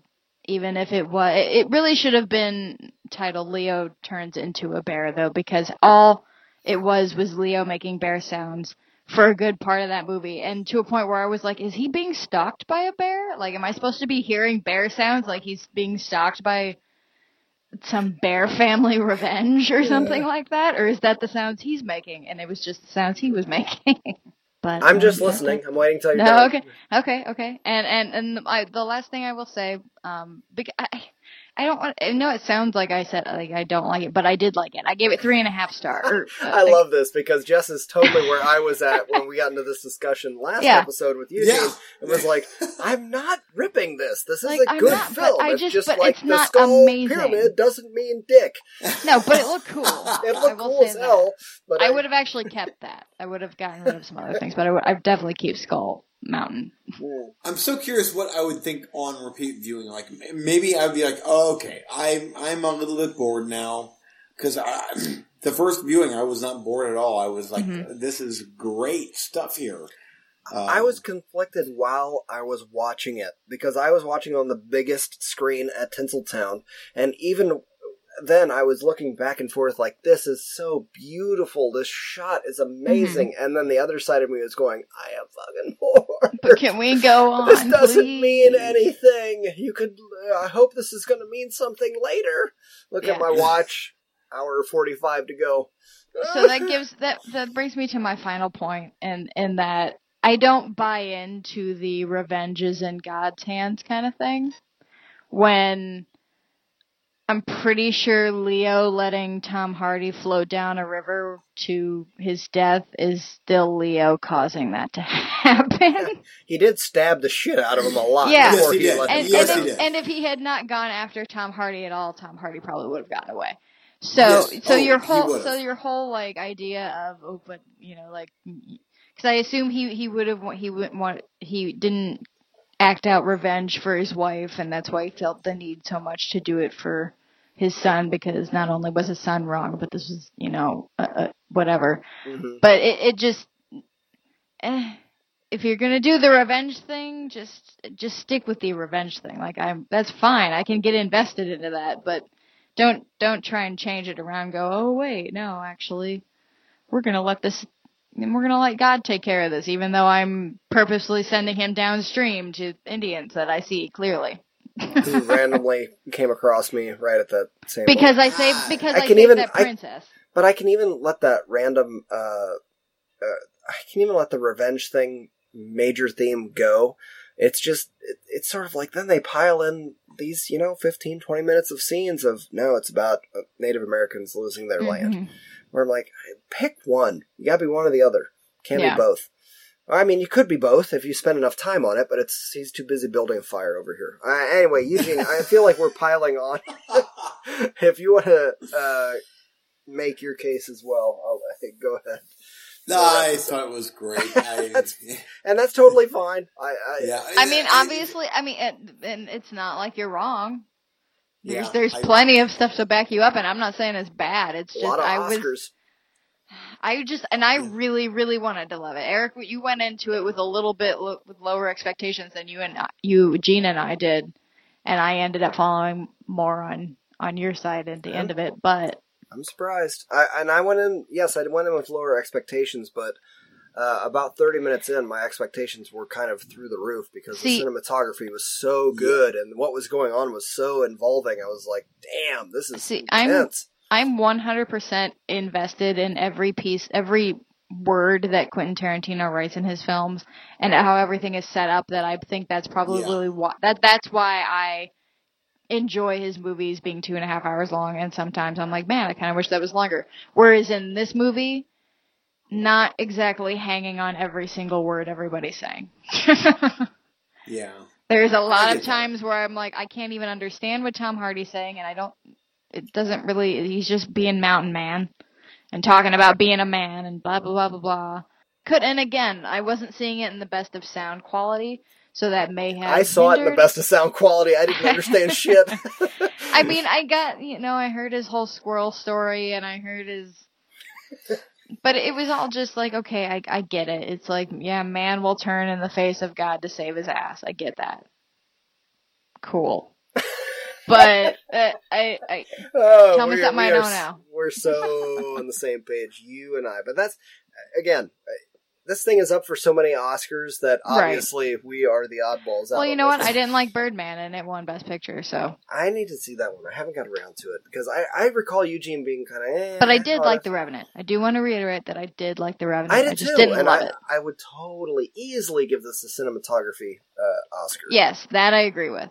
And I wouldn't drop a single shot, one of those long shots of the nature. Shit, that was gorgeous. Yeah, Uh, it's all okay. beautiful. Uh, anything else anybody wants to add for anything? this episode will wrap it up. Oh boy, we've covered pancakes and we've Oh, covered. Uh, One I knew it was going to be a big episode because we our, our our texting had, had slowed down because we couldn't talk about anything because we wanted to save it all for the show. yeah, I know because I've been watching nothing but but Hannibal, Hannibal, Hannibal, Hannibal. Yep. And I knew that I wanted to just rip Green Inferno apart, and if I had started on a text message, did. I would have never been able to stop. So I Yeah. All right. and Well, you I- got a sweet episode title out of that. So Yes, I did. Now, now, is anybody at all interested in the cabin? I'm sure the answer is no, but Cabin Fever remake that No. has been okay. Anyway, wrap wrap us up, Eric. Holy shit! Wow, you definitely uh, were asking the wrong crowd. I, I didn't realize that Jess hated Eli Roth so much. Uh, you know where I stood. I was Cabin waiting for Fever. this I- subject to come up too, and I knew Green Inferno was going to be the best because I'm like, it's going to happen because I I know we we'd sort of talked about it before, like that I wasn't a huge fan, but oh, we No, both know I wouldn't piss on Cabin Fever's head if if it was on fire. but then there's a remake, and I'm like, oh god.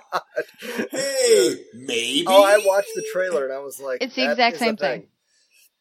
I don't know. I haven't seen. I haven't seen it since the theater. It'll be on roulette, or actually, no, it won't be because I'll have watched it by then. Owned it on Blu-ray. uh, uh, yeah, I don't. Yeah, I struggle with yeah, it. I'm good. even even with like disease type movies. I struggle because it's it's so icky and gross, and Mhm. ah, I don't like that. If it's a if it's a zombie thing, I don't have a problem with decomposing bodies. But if but it's, if it's a, like a bacterial a like bacterial infection and something, virus or the, the monkey See, from Outbreak or some I shit, don't I'm mind like, that. "Ew." it, it, it gets in like no pun intended, but it gets under my skin and stuff like that. But it, it's just his character. I just I hate his character so much. You didn't like the Bear Jew and the Inglorious Bastard? No, the No, I don't. part of that I, I don't mean It's characters that he plays. I mean characters. Well, well, I mean characters he plays. I mean the characters he writes. Quentin Tarantino wrote the Bear Jew. Yeah. You know, and, and supposedly that was supposed to be uh, Adam Sandler. or at least had, or at least had What? some input on him writing Yeah. the Bear Jew. Uh, oh, Yeah, that would have been terrible. yeah, we- we're so off the Yeah, rails who at cares? this point. Wait, do we have plugs? I feel like we should at Yes, least plug let's the do tilt. plugs and teas. My Yes, turn first. Uh, uh, teas coming up. I'm going to review uh, My Neighbor Totoro. I, I watched the first hour with my daughter. This is our first um, subtitled, first Japanese animated, first Miyazaki. Uh, it was coming to the nightlight. I really wanted to take her to that, and I couldn't because of the time frame of when that movie was showing. It's too late on a school night. Um, but I was like, hey, I got this uh, shaky bootleg looking thing here, and uh, let's give it a watch. And you know, an hour in, she was really enjoying it. I've only watched it once, and it was many years ago, so uh, I, you know, didn't have much of a, didn't know where my memory was on it. And I'm super impressed that she has been enjoying it this much, because it's very character driven. It's Mhm. slow. There's not a lot going on. We've only just been in, introduced to Totoro, and we've got a half an hour left, and uh, we're gonna try and carve that time out here in the next couple of days. Um, to watch together. And she, a subtitled film, eleven year olds watching, and she loves it. So I, I can't wait awesome. to see how how she comes out on it. Maybe I'll do a little mini episode where she gets to talk about it. But then I get Cool. that kicks open the door for me to show her more Miyazaki films. Uh, Eugene, Um, so, Jess, I'll probably be stealing some of your thunder here, but uh, we have The Witch opening on February 19th at the Woohoo! Nightlight Cinema.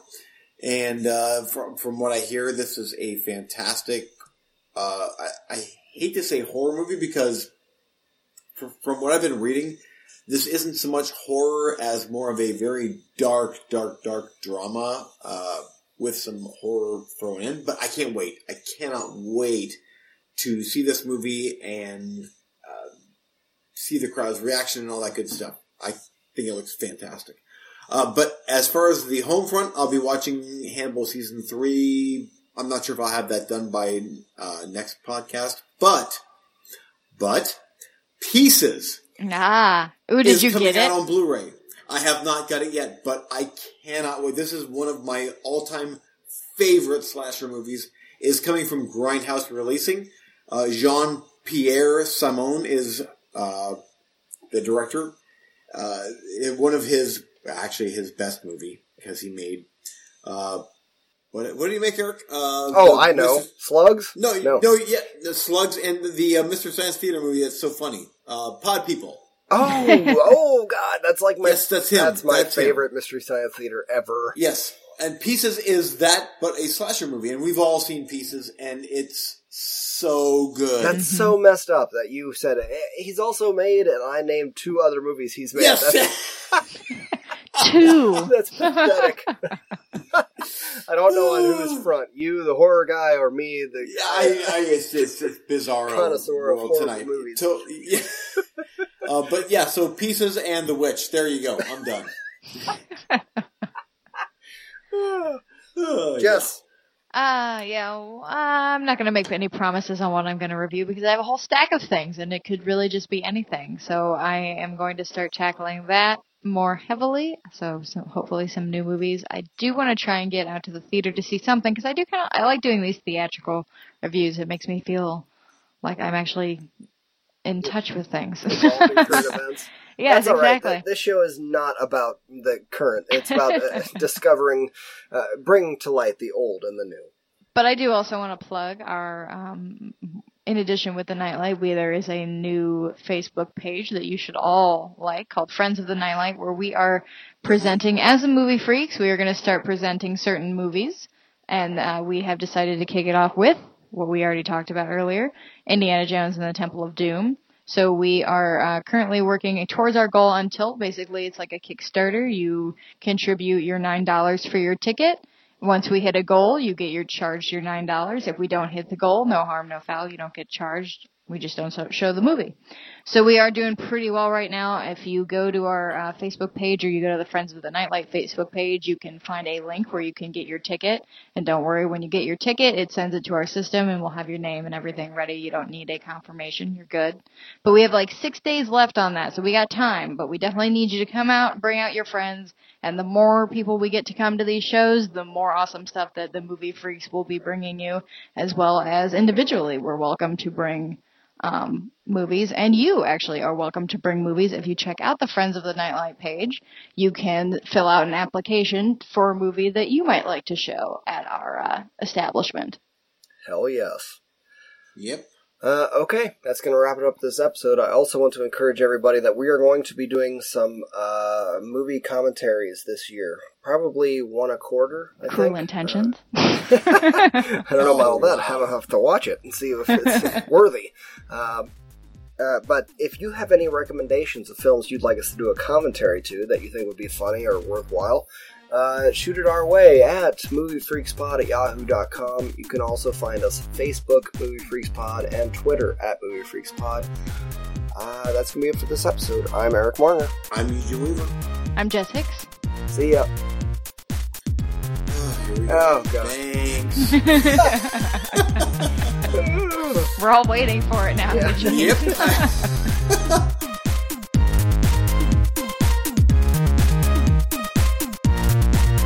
for listening.